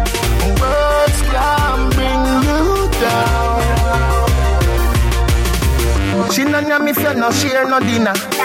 Look at where the girl a wear coming ya. Cock up your bumper, your beard coming ya. What do that crew they wear beard domina? Under your foot and no no steer domina. No dirty bed you nah lay domina. No all broke you nah scrape up inna. And, and, and you she coulda never drape up in ya. You are beautiful in every single way. Words can bring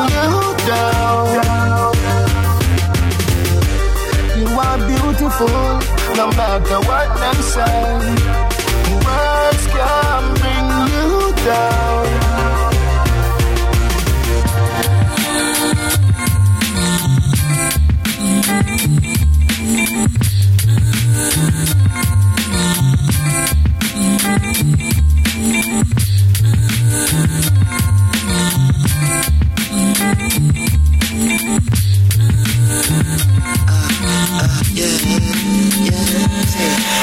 Kissing, touching, the biting and tugging, you know, you know I love. You know I know I love it. All the spitting, the cursing, the fighting and fussing, you know I'm only fucking with you. I was on the begging if I could, I'd take it everywhere. But you know I can't do nothing you. know I can't do nothing. No, I never looked as good as I do, and it's the truth. Yeah, bullshit, I'm nothing without you. I should take this on and pawn it at the auction. I don't need it, I'ma sling this bitch and take it shopping. Cause what good is in it? Hard if it can break in pieces. I would rather have no feelings than crying and sobbing. When I met you, I was broke as a rope on a faucet. I had dreams that I would blow like a Nintendo cartridge. I was hungry, I was dirty, I needed a shower. Said you fed me you clothed me, you packed me a sack lunch. Papa said when I get older, get a girl like your mama. But I'm 20 years old and running out of options. I'm supposed to trust you? Ain't you one of them ones try to run up pose for the perfect picture, upload and post it? Question: Is you with me or not? I'm from the city where they wear bikinis in the water drought, but I'm used to having cyclones blown in and out of my life, so it's no biggie. You need time to figure it out. With all the kissing, the touching, the biting and tugging, you know, you know I love it. You know I know I love it. All the spitting, the cursing, the fighting and fussing, you know I'm only fucking with you. I was on the begging if I could, I'd take it everywhere. But you know I can't do nothing with you. know I can't do nothing. No, I never looked as good as I do, and it's the truth. No bullshit, I'm uh. nothing without you. You know you wrong, shit, you out of pocket. Remember you was couch surfing, you ain't have a casa. Had me casa, I would buy you shoes from out the locker. Even though I heard around the town from all the gossip. Between their legs and sliding limousines and garages. Heard your mama cheated on your daddy, you just like her. Come on, come around, remember what happened to Tiger. Game over dead wrong, uh, Biggie Wireless. I was the one you counted on before you stacked your wireless. Talking about me, motherfucker, you the one with problems. Ha ha, you played yourself for a photo, uh, that you ain't know though. I only took for niggas trying to slide up in the DM and show 'em I was happy with the nigga I was seeing. But you fucked up, stupid, so I guess I go and see him. As you contemplate how to get me back like Liam. No fucking tonight, I be gone by the PM, nigga. Kissing, the touching, the biting, tonguing. You know, you know I love that shit. You know I know I love you. know the spitting, the cursing, the fighting and fussing. You know I'm only fucking with you. I was only thinking if I could, I'd take you everywhere. But you know I can't do nothing with you. know I can't do nothing. No, I never looked as good as I do, and it's the truth. No bullshit. I'm nothing without you. Might not get your head, might not get any better. Might not, might not get your head, might not get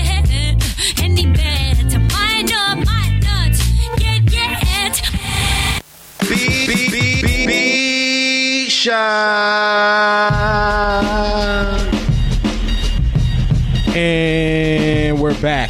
Beat Shot Familiar, welcome back to Beat Shot Radio at Beat Shot Radio on Twitter. Yeah. Uh, we're here with uh, Rose, my big sis, and also uh, Peyton, um, I'm sorry, Peyton Harrison, who's uh, directing the play that's happening at the Madison Theater this Sunday. It's called The Men Chronicles. It kind of out, uh, I don't know, it kind of, uh, the way you described it was it goes through the mind of like seven different men with different like personalities and different traits and kind of gives their their backstory. Is that how you, or, or is that? yes, it gives a backstory to each character. You know, this the scene is they're in a they're in a barbershop. That's the scenario. Okay. You know, these seven guys in a barbershop and they're just sitting there, they're kicking it. Okay. I, I was going through the uh, the Facebook event page for that, uh, which is just called the Men Chronicles, and, and once again, it's August 14th. And uh, some uh, angry white dude posted a question that I thought was actually kind of valid, though. He said, seven guys, or one of them sh- better be gay. And uh, I just want to ask you, is, Did you read my response? I did read your response, but I want to know is uh, can you can you give that away without giving too much away? Are one of the characters uh, gay? Do you read what I wrote? But no one else did. I said yes, there is. Okay.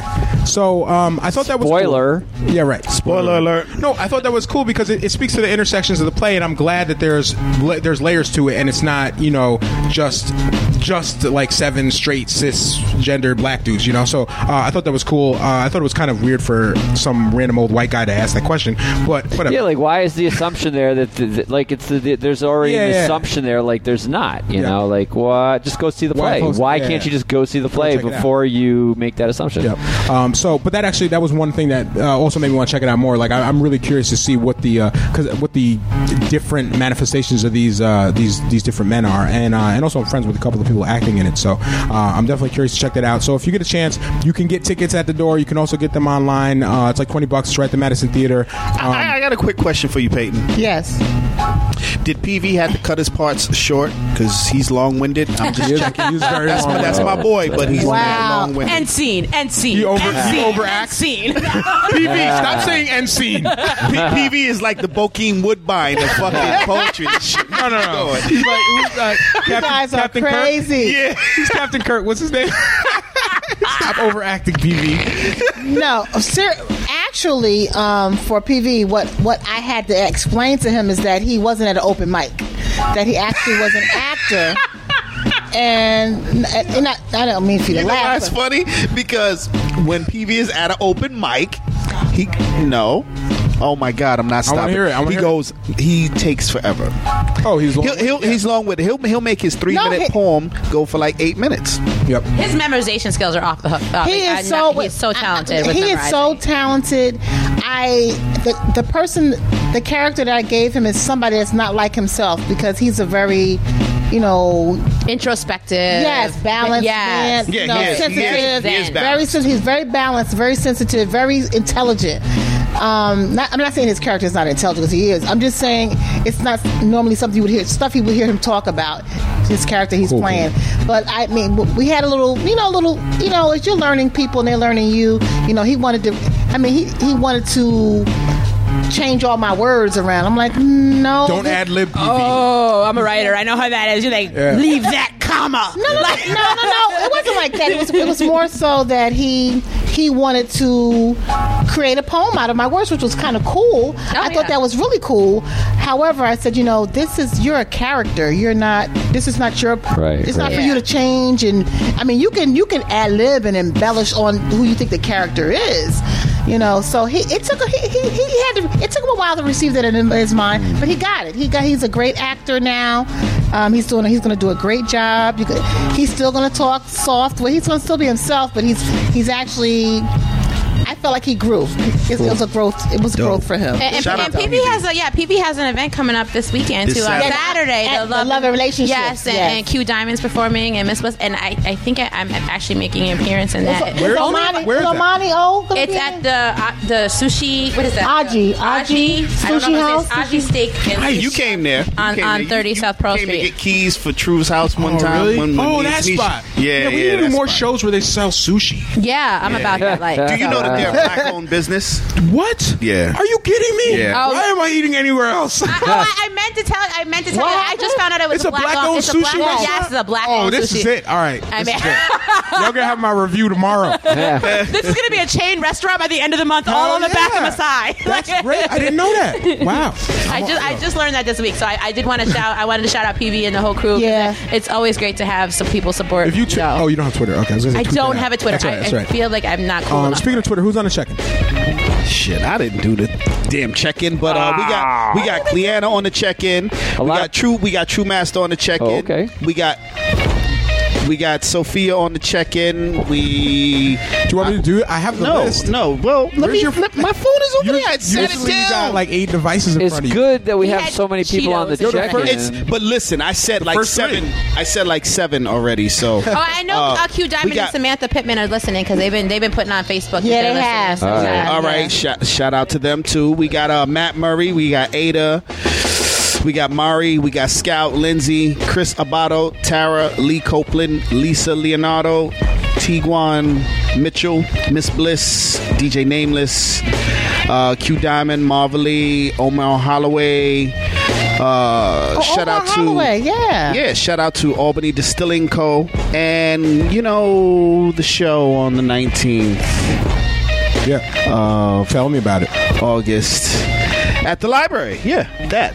I told you about it. There's a Beat Shot show. It's going to be at the library at 6 o'clock. Um, the Albany Public Library, the main branch, Washington Ave, but it's behind it, uh, which is technically Elk Street. So just go to the library. We're in the back of the garage. It's called the Garage Band Series. Yep, they do a series, uh, Garage Band series. We actually did it three years ago. It was an outdoor uh, joint with uh, Gold, Goldtooth and Sev Static, and I rocked. And this year it's kind of like a Beat Shot, Sev Static hip hop collaboration. And when they uh, they booked us to do the show, um, we kind of wanted to switch it up and do things a little different. And uh, we figured we'd do a clothing swap. Yeah. So essentially, the way it works is, uh, and they talked about this uh, last week on the, on the Beat Swap Radio, but uh, just bring clothes that you have. If you have clean clothes, they have to be um, you know casually worn, not not worn clothing, um, good stuff that doesn't fit you or you don't like or you just don't necessarily need, maybe extra stuff, and bring it to the clothing swap. We're gonna have someone at a table sorting it. We'll have um, some clothing uh, racks up so people can hang it up, and other people can just come and take it if they want it. You can take other stuff that other people have brought. Anything that's left over, we're going to bring to um, the uh, Capital City Rescue Mission and also Mercy House Shelter and the uh, Homeless Action Committee. Uh, so we're, we're going to distribute it back to the community and people that need it if there's stuff left over. But everything else that's there is up for grabs. So bring bring a, an item or bring ten items, and if you see anything there you like, take it with you. You know, it's free. It's just a way to kind of recycle. We, I, I feel like everyone has clothing in their house that they don't wear all the time, but it's still good stuff. Um, so I have like I have two of the exact same Ninja Turtle shirt because I bought it once, forgot I had it, and then bought it again. Oh well, I will take that. You want that? Okay, see, this is how this is the This is magic. how it works, though. This This is is the how it magic works. of a clothing swap, Yeah. right? Because I would never have like I wouldn't have thought of that. So just bring if you got something in the house that's still really good and, and really clean, you know, bring it down. Um, and, it- and So we it did won't go to beat waste. swap last week, and next week we're doing clothing swap. The clothing swap, right? Perfect. So it, yeah, it ties right in. So that should be fun. Again, that's the 19th uh, of August. It starts at six o'clock and uh, it goes six to eight. So it's like two hours. And then there's an after party. We have a Savoy Tap Room with DJ Yes. Truemaster and Nate the Great. They're spinning the classics. It's the return of um. Oh, Return of the Classics. Yeah, return, of the Return of everything classic. classic. Except it's not a fourth Friday, but it is everything classic. Everything classic, where you you, right. you guys do 60s, 70s, 80s, and now a little 90s, and um, Uh, we'll even go a little newer than that. Uh, well, don't let True hear that I said that. Yeah, because I no, seen I him mean we'll post do we'll do we'll 60s, do it all 70s, classic, 80s, and 90s. Yeah, just it's it's an old school party. Put oh, it I'm that way. coming. Put it I'm put it that way. It's an old school it. party. So, so this is uh, again 19th. We got the library show and then the after party at Savoy Tap Room. Shout out to Savoy. So we got some stuff coming up uh, that a you should Friday definitely night. check out. Uh, that is a Friday night, um, and maybe while we're there, we can talk about the the play that you saw this Sunday at uh, Madison Theater, The Men Chronicles. Uh, I want to. Sh- I you got a show to shout out to, Tanisha? It's not a show, and I know people love shows, but what I have to shout out shout out is a workshop. For- Boo for workshops. I know, I know, because the word the word work is in is in the word work work work. exactly. work, work, work. work. All right, enough. Okay, so it's a workshop, and it's to promote community schools, and it's also to promote educational justice. Um, it will be August 18th from 5:30 to 7:30 at Trinity Alliance of the Capital Region, which is at 15 Trinity Place here in Albany. Bye. Can you No. give us that flyer? We'll, we'll tweet out a picture of it. Sure, I'll give a flyer for y'all to tweet out. Okay. Um, the um, there will be a dinner provided, and there is free childcare. There is no excuse for anyone to not support this movement. What if you're watching the Olympics? If you have, to, I don't care about the Olympics. If you want to see your children one day be in the Olympics, maybe you should be thinking about educational justice right now and making and community schools because community schools are one way for every child to have access to resources to to augment their their regular writing, reading, arithmetic education. Okay, we're talking about connecting the community. All right, I'm already and bored. Supporting each So other. August 18th Be bored if you want to, August 18th, the work. 5:30, 7:30. We're tweeting out the fly right now. It's at uh, Trinity Alliance. I'm How, how much money is uh, being do- is being given to Albany Community School District? Two point seven million dollars. now I'm interested. Oh. Yes, two point seven million dollars is going to be given to the school district of Albany. That's like four And Bentleys. also, yes, also if you want, if you feel like you, as someone who is a part of the community, should have a say in what happens to that money and how that money is spent, then you need to be at this workshop on mm. August 18th. No, there will not be any twerking. There will be no Rihanna played. It is real work. You want people to It is real work. So we need you to be there, and we need you to be awake. Thank you. You know how we could get people there? Twerking and We don't know. Forget the twerking. All you gotta say is free, free Food. Food. That's it. I know you said that, but I'm just saying if you say it, you say it again. Free food. People are like, "Oh shit! Just did, did he say free out, food? Leave out They everything said- else. they Community said workshop, free food, August dinner 18th. time, and they said dinner time too. So like, I'm I'm definitely gonna be Wait. there because I want to eat. Yo, check yo, check this out. Workshop. Boo! Free, food.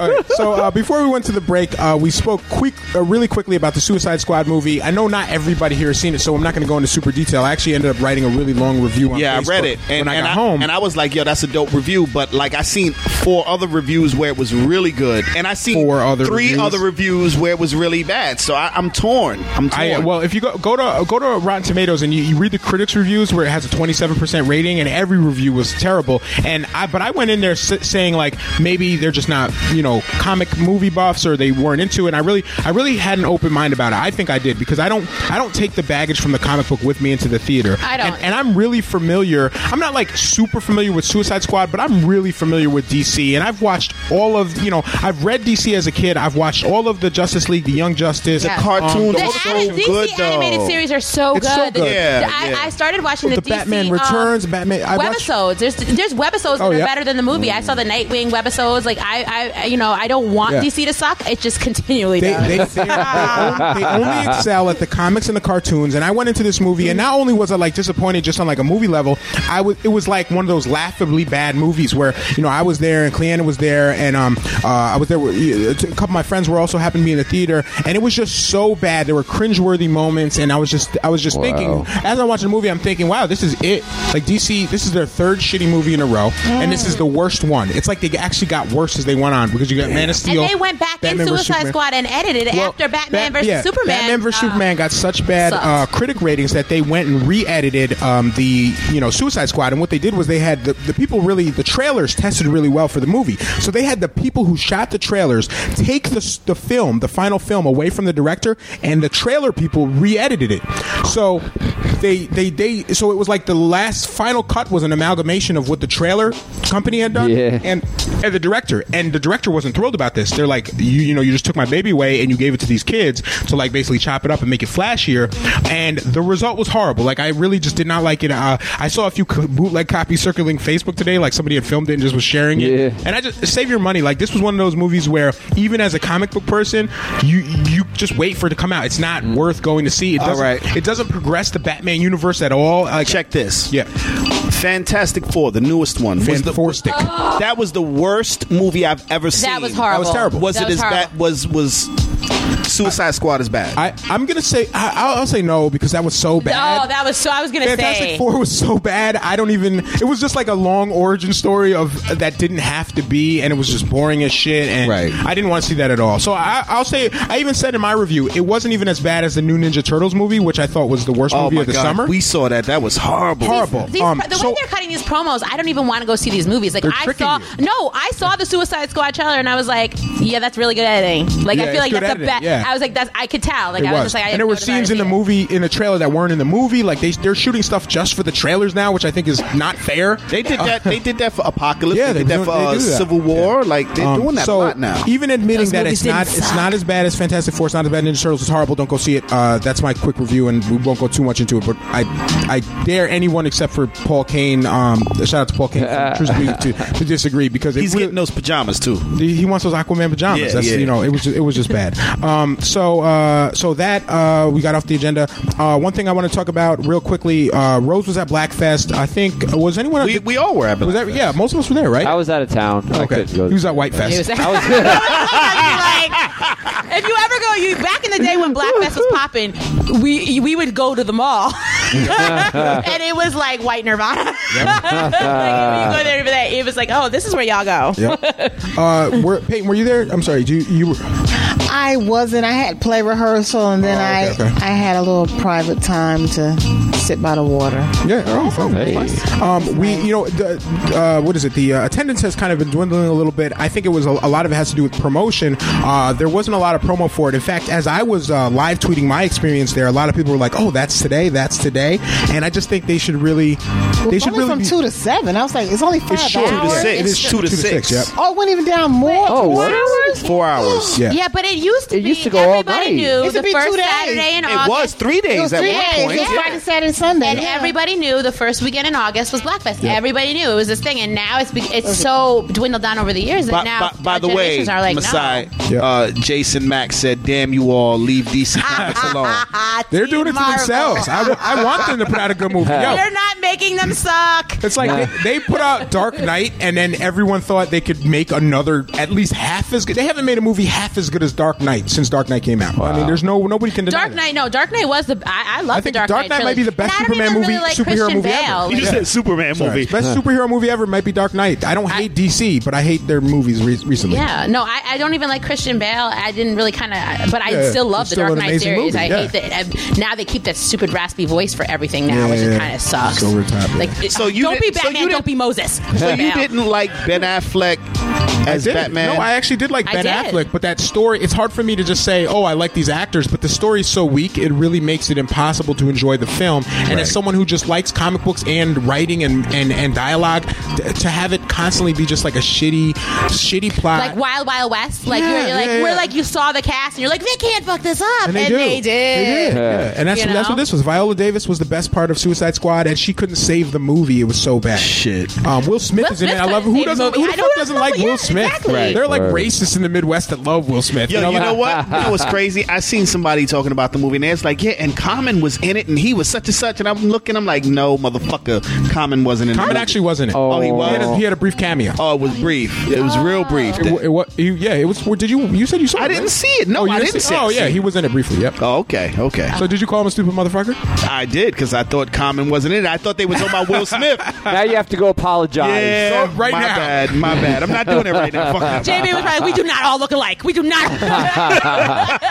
Um, so it, So, did you get amped for for the uh, Justice League trailer? Because that shit looks amazing. I, yeah, no, I did. I thought the trailer was good, but it's hard to debate the trailer. I, the Suicide Squad trailer was better than the movie, so yes, I'm a little excited for the trailers now. but it's hard for me to. I won't To put your to faith see- in it now, Yeah, it's like- hard for me to put my faith in. So now I, it's like I feel like they're just trying to get my standards so low that someday I'll just go in there and be like, yeah, that didn't suck as bad as Suicide Squad. So yeah, sure, I had a good well, time. I'm, I'm waiting for Justice League, even though Samson looks like Aquaman. He- oh yeah, he does. Shout Yeah, out to Samson. Shout out to Samson. Um, so yeah, so Shout out. Blackfest, uh, they've definitely reduced the, the amount of days, and the attendance seems down. And I, I, I hope it's not by design, but I know a few years ago it was called the McDonald's African American American Family, Family Day, and Day. people complained about that, and they turned it back to Blackfest, Black Arts and Cultural Festival. Um, but it was definitely not promoted very well.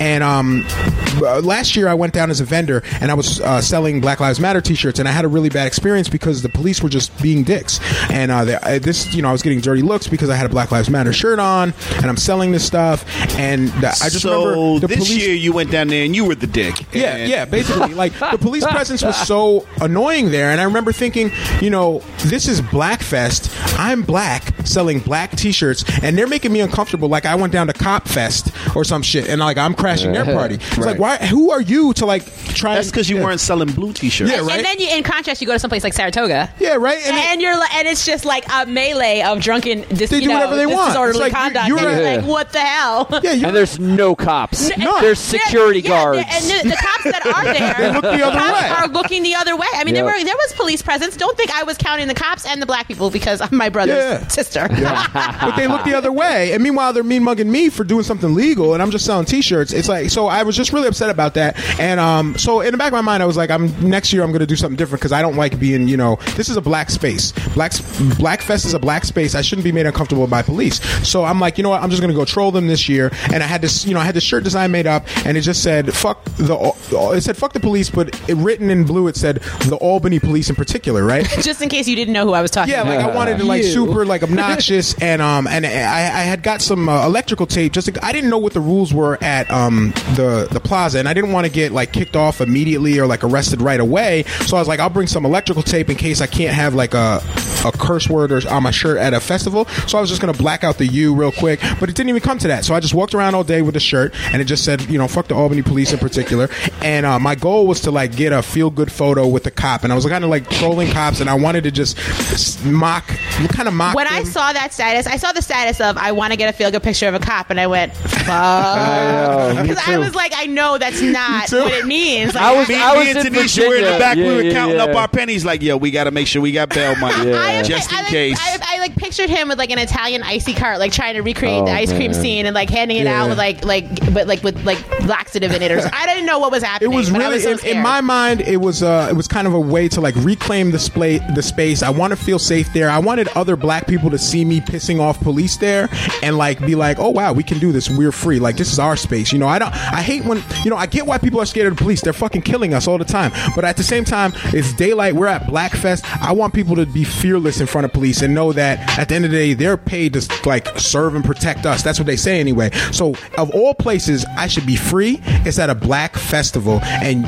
I got all these white cops around me. I want them to be uncomfortable. We shouldn't be uncomfortable. So that was my thought. I, I love that you. I love that you're always pushing the boundaries, and but there is still a part of me that's like, I feel like something about you, as as you know, black as you are. I'm sorry, you're there's you're not threatening. Like you're just not a Yeah, because I'm not a vi- like the thing is at the end of the day, I, I like to have fun, and it's like I don't, you know, I'm not out here. I'm not a super like radical shoot up, shoot 'em up every type person. I, I want people to just have fun and be free, you know. And if I, get, you know, if I get in trouble in the process, it's whatever. But the, at, yeah, I'm really not like you know that type of person. I, I don't want other people who present that way to have to face the police abuse that they deal with, you know. Yeah. Um, and it, so it's easy for me. I have a lot of privilege because, uh, like, I'm light skinned. I'm also like, I don't really come off that way. I speak white enough for them to like be like, hang on a Oh, second, you know how hang on a second. He might know a lawyer. Yeah, you whereas know? like a So- 16 year old kid in that shirt, I guarantee would have gotten in trouble. Yeah. Like a 16, my- you know, if I'd have sent my son, well, maybe not my son because he's also, also kind of like yellow and geeky looking. But like if I if I Yeah, said yeah. a 14, you know, a, a, a more brown skin, maybe a t- really never know. tall, six foot. Look at look a tr- like a trans like a trans black woman. Yeah. You know, they, they, people face different things. But we're at this festival. And by the way, when I said spoke white enough, I was making air quotes. I forget we're on the radio. So like the the idea is like I know that I'm in a space where one the odds of this happening, and and a lot of the cops know me too. So the odds of this happening, the, the last thing they want is to be on the news for fucking me up at Blackfest. So I knew that going into it, like I, I probably would get away with it. And even if I did get arrested or beat up, it would be the best thing for it. Like it would have been great because at the end of the day, I want. All my friends kept going. Have you seen your brother? Why aren't you with your brother? But this why aren't you but- watching him? I'm like, I am so not worried about him. This speaks to why I did it because numerous people, including a black boy, came up to me and was like, "Aren't you afraid you're going to get hurt?" Mm-hmm. And this is why I fucking did it because no boy, no like no black kid should come up to me and say, "Oh, your T-shirt says something that you're free to say. Aren't you afraid you're going to get hurt for it?" Like the kids walk around thinking this because they know the police hurt it's people not even for just nothing. thinking. It's it's training. Like I, you It know, I'm. I have to I have to tell my sons Yeah. like what they need to. You know, you need to be aware and be, Yep. watch your surroundings. And like, it's not not that I want them to be scared, but I need to. I can't send them out into the Yep. world uneducated. Uh, yeah, uh, uneducated and, af- and afraid all the time. And it's like I, I see this uh, fear a lot uh, from even my, you know myself and, and other black friends. Like you know, police come around and people put their heads down and they're afraid because police traumatize people. You know, and I don't want people to feel that way all the time, even though police are, are very traumatic. So I was like, at this moment, I'm claiming this shit. I'm gonna make police at least feel uncomfortable, and if not, I'm just gonna make them look foolish by trying to get them in photos with me and just right in their face, fuck you, like right to their face. You know, I want I want it obvious. So I had the shirt made up, and uh, I, I do want to say like before I did this thing, I realized a lot of people would just like think it's just like funny, you know, like it's a joke, and uh, I'm making light of of a really serious situation. Um, and I, I weighed that out. I really thought about this for a long time. I was like, if I do this, you know, some people might just lol, and white people might think it's funny, but I really am trying to piss police off, and I really want to empower black people at some level. So I thought about this, and I was like, fuck it, I'm going to do it and try and give it the context it needs. And I got a really good comment from somebody who who felt that I, I fucked up by doing this, and I just want to read it because I, I think they're right. I think you know, I, even when I had this thought. I think there's truth to it. Like at some level, doing this to prove a point and to troll the police is can be problematic, even though it can also be beneficial. So this is the comment from from uh, this person, and, and they're in Texas, and they said, um, "I watched them all. At first, I thought it was funny. The more I saw the responses, the madder I got. I felt like, what is the point? Trolling them won't make them realize their stupidity. Trolling them won't make them stop shooting us. Trolling them won't huma- humanize you or I in their eyes. All it did was trivialize a real issue and put you more on their radar than I assume you already are. Stay away from those pigs. And um and this is this is literally like a full thought that I had before I went and did this. And I and I spoke to him after and I said, no, I totally get those points. And I'm not even disagreeing that just some people will interpret it that way. But uh, when you put everything together, I still feel I still you know having thought that before I went into it. Still, I, I know what happened last year with my shirt that I had on. I still want black kids to be like, I don't have to be afraid of the police all the time. Like this is this is my world. I don't have to put my head down when they walk by. In fact, I can just you know I can let them know that I don't support them and um and that I'm just like fuck the police. And I still want the police to be uncomfortable at Blackfest. I don't want black people to be uncomfortable there. There were people that saw me walking by, black people that were just like laughing and they like liked it. They were like, "Oh shit, what's about to happen? Like I can't believe he's doing this." Everybody was like, "Go get your brother." Yo, I people like, were. I had a, I had one councilman from Albany come up to me and say, "If anything happens, let me know. I'll get you out of jail." Like he, he really thought something was going to happen to me, and I wasn't doing it. And that, and that's the thing. Like I just want people to not be afraid all the time. And even if they are, like, say you're not in a position to stand up to the police all the time, I am. So I'm going to do it because fuck the police. Like that's really it. And like you said, uh, talk about like talking white and stuff. I saw, I saw, I saw this really interesting um, thing online where it was like the best thing that Obama could do before he leaves the office is sit in his office in a hoodie and jeans, like a regular dude. Just do because some regular we- shit. Yeah, Oh, because shit. no, and it's the truth. Because so much we're told that it, if you want to, you know, have a presence of power, you have to dress a certain way, you have to, you have to talk a certain way. And I feel like part of us loving ourselves is like, no, we should be able to dress. If I'm educated, I should be able to dress however I want. If I if I can do my job, you know, I should be able to have dreadlocks and braids. You know, there's jobs where it's like that's frowned upon, Yep. but that's our nat- like, just your natural. That's part of your culture. Mm-hmm. So I, I really think the biggest thing we can do is to challenge that Challenge it, norm. resist like just ch- because we don't. Even, it's so ingrained in our society, we don't even see it anymore. yeah. That you doing something like that, people went, "Whoa, you can't do that." Even little Why? kids, leaving little Why? kids, like, aren't you wor- afraid? I'll tell you the one thing that pushed me over, and this is my last comment on this. The one thing that pushed me over to do it was when Rosa Clemente was on the show, and she said to me, "The revolution should be fun," and that has stuck with me more than probably a lot of things people have said to me. And, and it was the last thing that made me think, you know what? If I can find a way to piss off the police and have fun in the process, and maybe bring like a little bit of joy to some people about a fucked up situation, I'm gonna do it. And uh, that doesn't mean that I'm totally off the hook and that it wasn't problematic in some ways, but it means this is complex shit, and there's no perfect way to fight oppression. I got to find what I'm good at, you know. And this is something that I thought, you know, it was something that I could get across and convey to people a little of what I wanted them to understand and like to not be afraid and, and realize this is a black space. I should be able, be able to do whatever the fuck I want. So that that was why I did that, and I really appreciate I um the brother that sent me that comment because I, you know, I think he was on point too. You know, there, you know, there's there's, There's no multiple way to sides. fight the oppression. Peyton. Oh, sorry. Go ahead. Have you ever thought about? I mean, one of the things that disturbs me just by having lived in the city of Albany for the last 26 years is that how oppressed people of color are here. Oh, yeah. That they're very oppressed mentally and emotionally, absolutely, spiritually, um, and how they don't. Some of them, not all, but a lot, don't believe their value, their worth, and that they can move beyond their actual neighborhood. Because anytime I live in the South End and you live in Arbor Hill, and we feel like we can't be friends because we live in two different neighborhoods, that what, what kind of mentality? Mm-hmm. It's a- is yeah, that? it's- it's- There's it's something oppression, going. yeah. It's some, there's some type of oppression, and like, and I often wonder, you know, how did this, how did this happen? I mean, lack of resources. I don't. I, I, it's it's very bizarre to me coming from where I grew up and where I lived. I have no understanding, and, and it it it it seems like it hasn't changed in 26 years. What do you call it, called JB? Like the slave syndrome? Oh, I thought. Yeah. What'd you say? Post traumatic slave syndrome.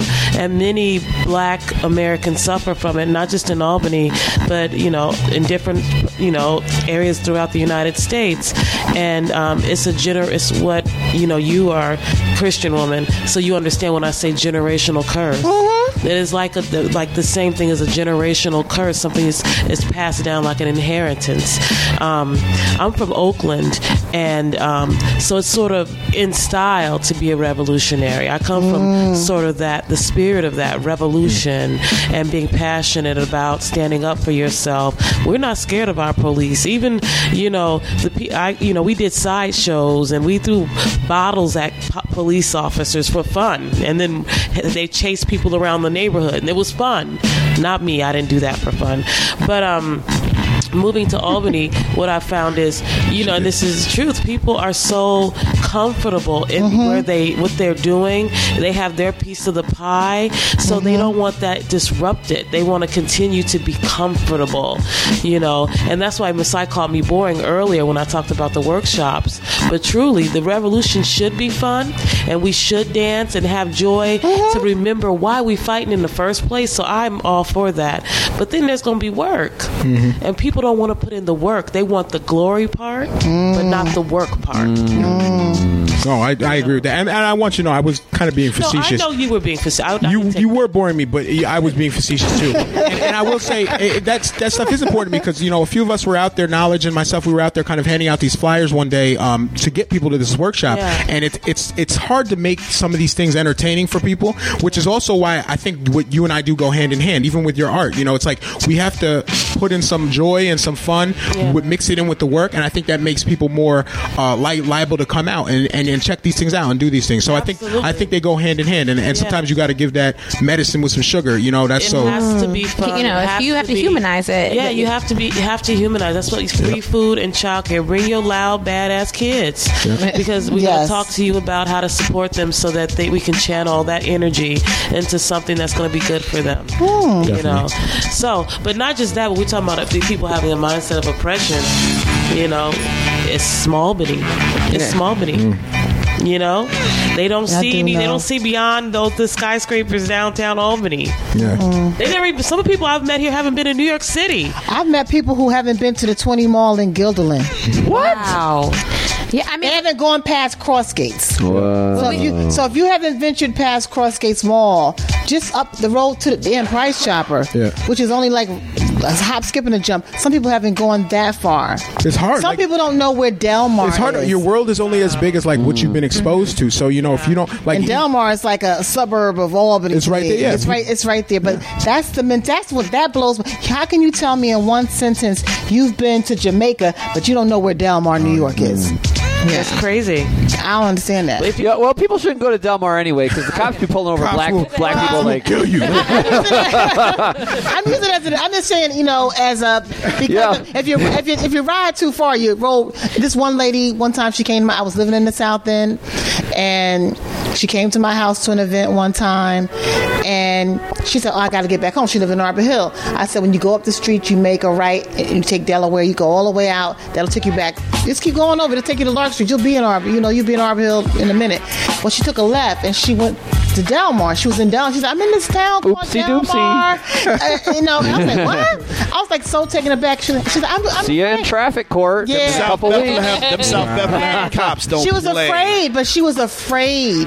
I said, "Oh my God!" I I've been afraid out there too. We were we were driving out to uh, Thatcher Park one night to Oh, go that- check out the stars, and this car nighttime. is behind us the whole time. Mhm. We're doing like forty. This car is on our ass the whole time. Was it a truck? It was a car. Okay. We get up in the park and we get to the overlook.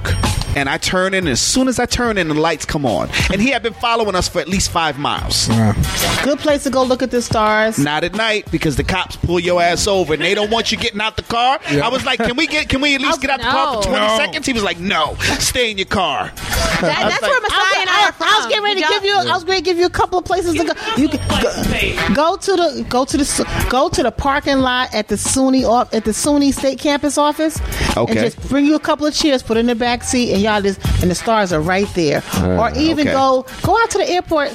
Go to the airport, watch the planes See, come this is the type of camping I that's like. The, ro- that's, the, ro- that's the romantic. Pavement. That's the Yo. romantic stuff right there. Yeah, Yo, we went yeah. out to Soulfire Farm and we see the billion stars. Yeah, Ah. that was really I actually miss the stars living in the city. That's the one thing I say that all the. Like, I think Yeah. once a week, I'm always like, I really miss the But stars. there's way less racist. I mean, at least Yeah. there's less KKK members Yeah. anyway.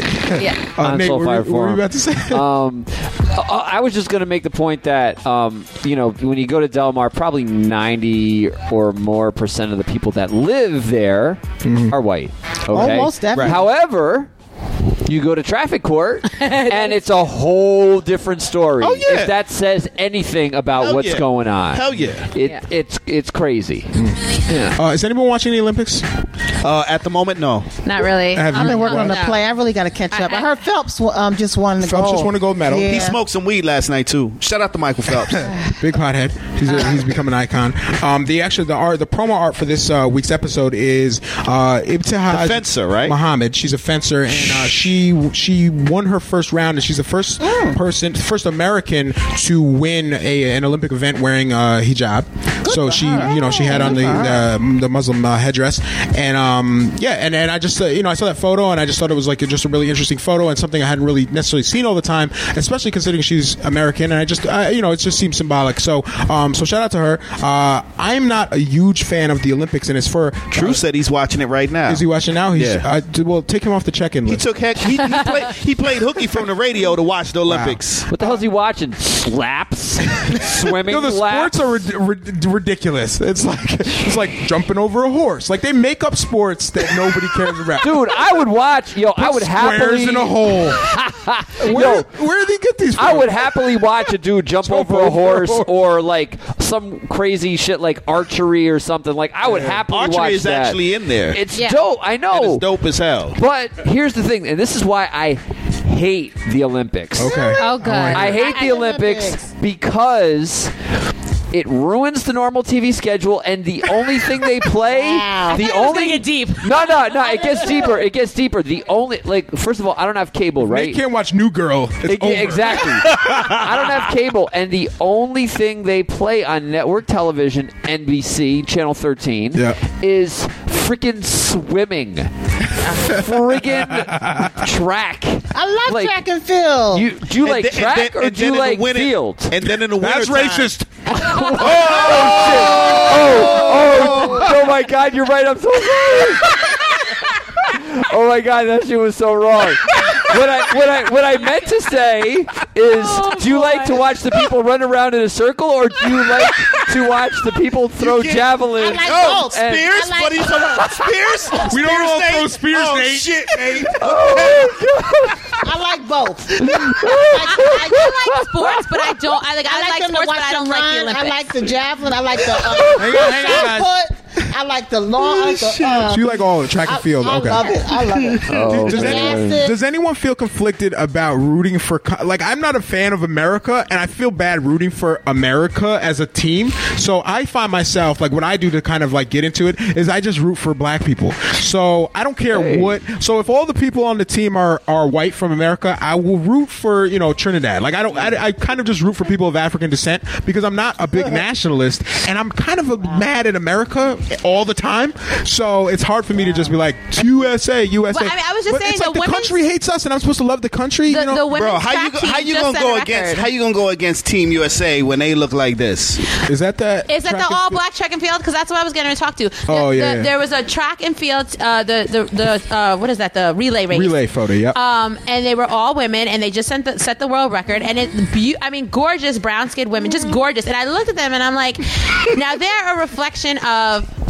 our country in the world, you know, platform right now. Okay. But we're but we're not getting that kind of accolade in our own country as black and brown women. Yeah. So it's like, yeah, no, I'm kind of like fuck the Olympics. yeah, Like, because it's like in that moment they're valued, and in the second they come over here, they'll get Sandra Bland fast. You know, they'll get they'll get Korryn Gaines. fa- Like nobody nobody would would care about them if they weren't making USA have prestige. Exactly. So yeah, that's how I feel. That's why it's hard for me to root. Like I don't root for America. I'll root for the individual person, but it's really hard for me to separate the and the nationalism aspect of it. and in all the, the money they sink into this the preparation like you have all these countries that can get together and have olympic sports festivals but we can't get along like at all Yeah. but we can go we can go competing and put our best and brightest up against each other to, to, to have a pissing match Yeah. and spend all this money in it and you know and so uh, And that's realize the cost to the people who live in Rio. in Rio, they- they said it's displacing that them. Stadium. Ruins It is economies. displacing Ruins them. it. And that stadium is built over what is considered sacred ground. Yeah. And not to mention that that um, Rio itself, Brazil has an issue with colorism, which is a huge Oh, yeah. deal. It's just as bad as racism. So you have that, you know, these extreme things. Like that model was asked to be part of the opening ceremonies. What's her name? She's married to the football player who was involved in Deflategate. Oh, that girl. I can't. Oh, Peyton Manning's Janelle. Janelle. Janelle. Janelle. Um, but Yeah, they chose the whitest looking. I can't. I, Gisele. I can't stand her. It's not by accident that they chose the whitest looking Can't that person they could find to represent their country. can't take her. But you know what? What's crazy about that is Brazil has the highest population of African Afro Brazilian, yeah. Yeah. Mm-hmm. Mm-hmm. outside of Africa. Mm-hmm. Oh, the wow. highest. Oh, Brazil is huge. So okay, yeah, that's wow. I didn't know what that. I mean. And, and but that's a that's a worldwide thing of always putting the lighter skinned Yeah, black person. I mean, that's that's just around the world. That's just how oh, it's yeah. been shaped. Like it, it's disheartening because even I think it was I think you were talking about a few years ago when Miss Philippines, the people actually protested Yeah, yeah, because 'cause Miss she didn't Philippines they, look- they, yeah. they, they were like that's not us. Like that who who's that? They had like a I- they had like a special racial slur for her that's only there too. I can't remember what it was, but I remember like Yeah, not she was knowing- m- very white. She was yeah. That- and she's so, if you've ever seen a, a I mean, uh, basically a lot of Philippines are very brown. Oh yeah, you know what I mean. yeah. So it's like they're like darker than us for sure. I mean, I, I I- I feel guilty sometimes when I representing black women because I'm like I'm not tan enough. like, It's weird, but we've done that to ourselves. Like we have this idea, you know, these these ideas of blackness that are rooted in white supremacy too. So it's like, you know, uh, with- it's just a kind of a way to divide us in a way to like Exactly. have people kind of have this hierarchy where we white supremacy will reward light skinned people. So I know there's things where I feel like if I've you know there's job interviews I've gone to where if I were darker I wouldn't have gotten a job. And I, but I, and at the same time there are also instances where I feel like if I were lighter it would have worked to my benefit too. You know, because some people on the phone I can you know I can have a really good white voice so that when I come in they're just when like you say that. You know they're I like hate when you say disappointed. that. Yeah, well, I, I mean, Air- he was using I mean, air facetiously quotes. too, air quote, but like you know, like what they call white voice or or uh, you know just standard English or whatever. So you know, when I go in, sometimes they'll expect the a white Queen's guy, English. and then it looks like they're disappointed that I'm not white enough. But that's check this out. That's what color How is. about how about having the, the white voice, the white speak, and the white name?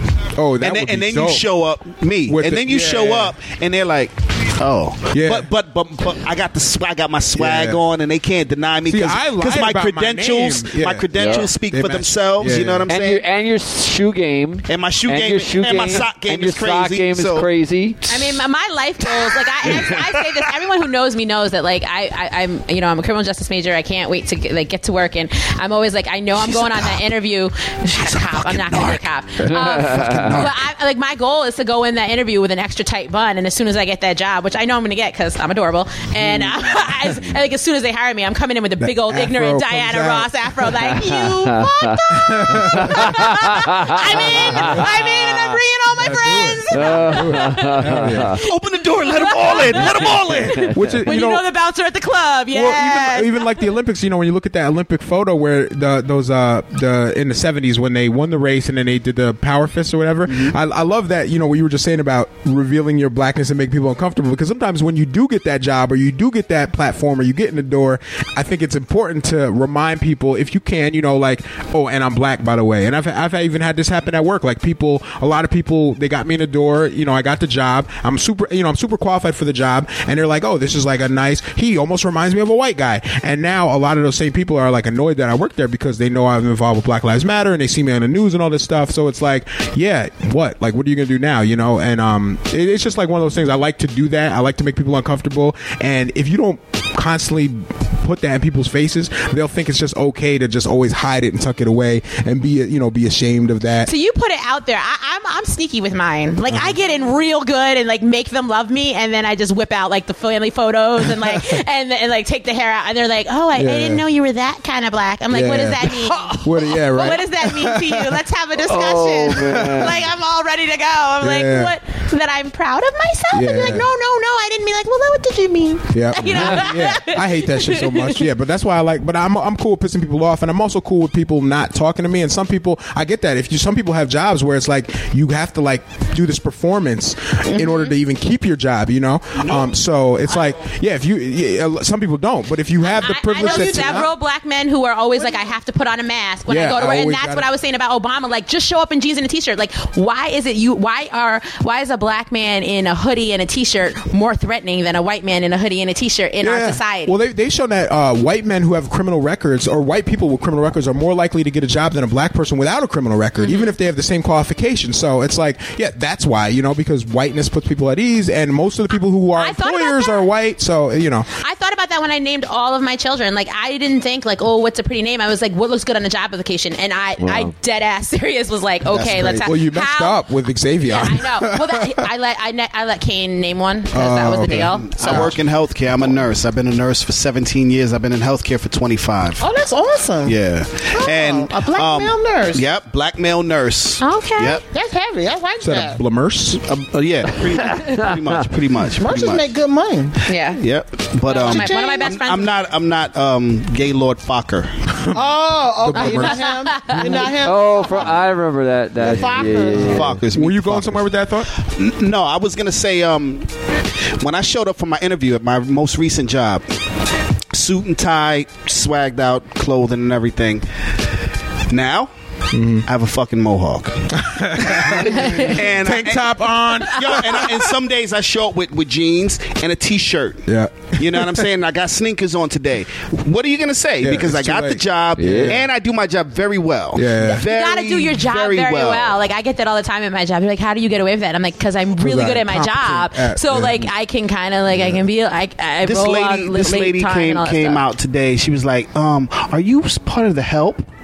Right? What? Yeah, yeah, yeah, yeah, yeah. And um, this lady was like, "Are you part of the help?" And I was like, "Do I look like I'm part of the used freaking that help?" phrase, the she, help? She, she, she was. I think she was. Wow. I think. Uh. I kind of think she was playing.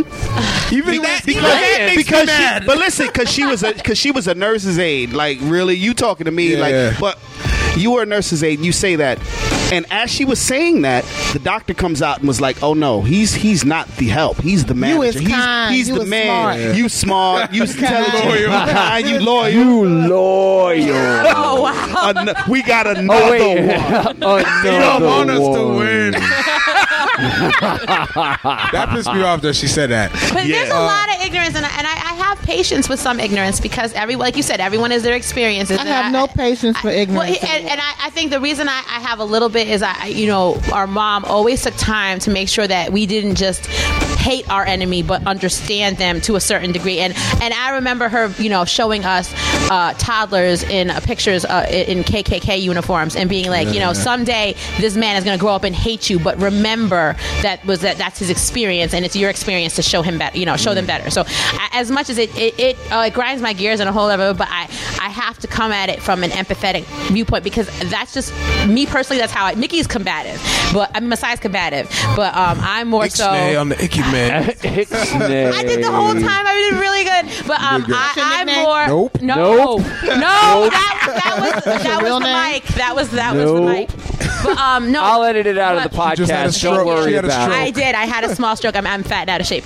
Uh, but Ma- but Masai's more combative. But I always try, like I said, I try to sneak in there and get on the empathetic view and just understand that, uh, and like, and especially older people who have had certain privileges and certain racial Yeah. privileges. It's hard for them to be like.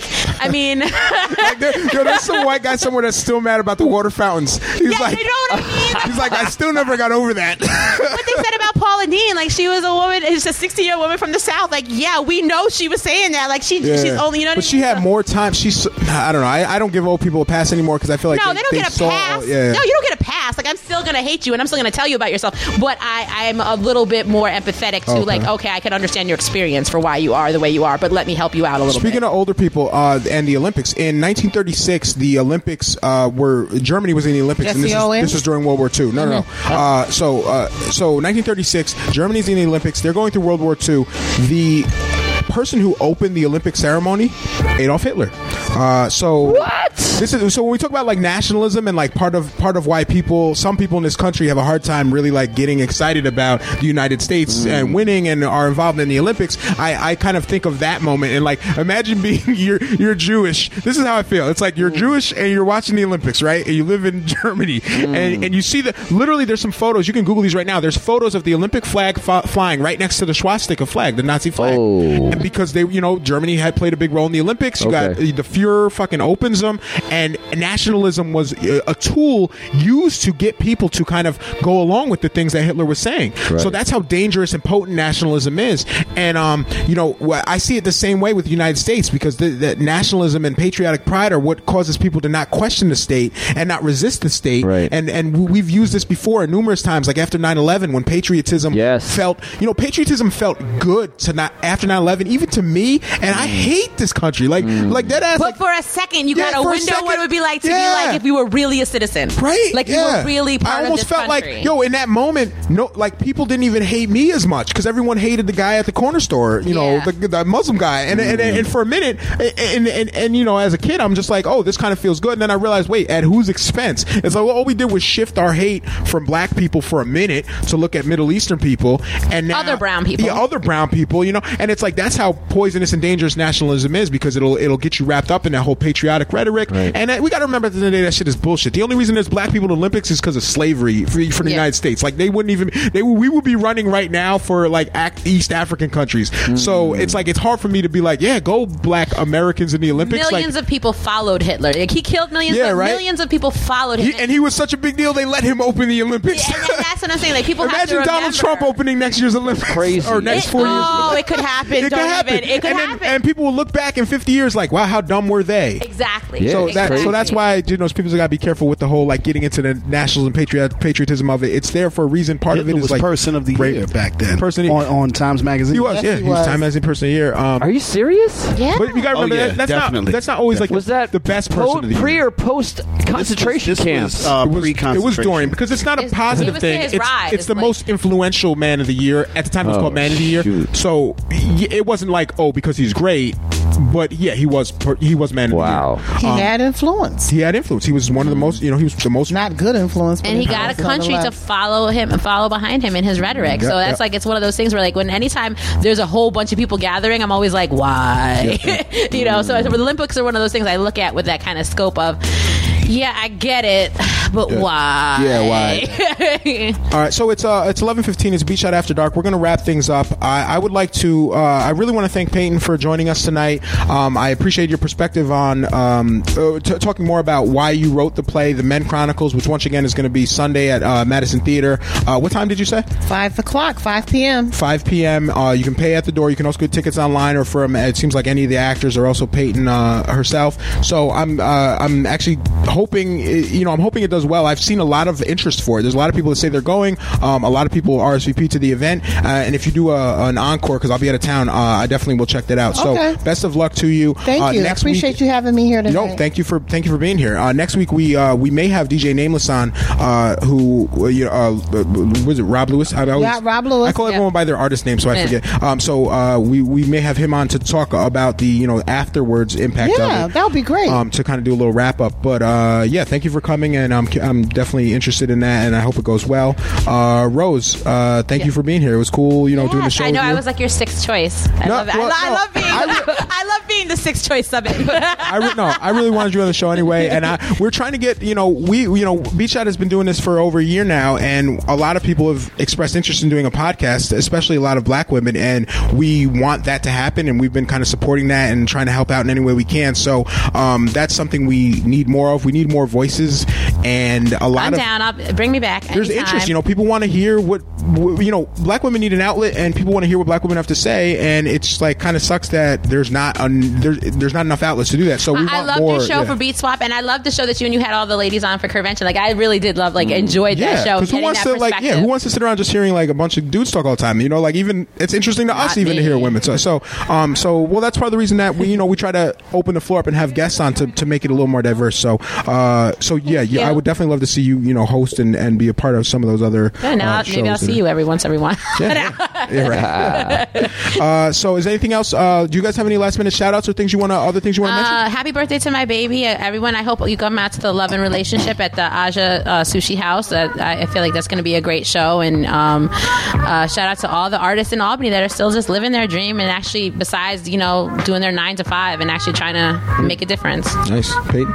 I want to shout out True Master for and Ada for hooking me up with you guys tonight, and I want to shout out everybody I know on Facebook. Hey, on the book, yes, definitely. This will be a um, podcast that'll be coming out in a few days. So subscribe to our podcast if you haven't already, and if you have already subscribed, just kind of send out a tweet or a Facebook thing and say, "Hey, I kind of like this podcast. Uh, we could use more subscribers." And uh, and oh, and shout out to Albany Distilling Co. for keeping us stocked in Yes, whiskey. yes. This is Masai signing off. JB, and I'm out. DJ Nate the Great, and I am out. Good night, everybody. That's it. Okay. Bye.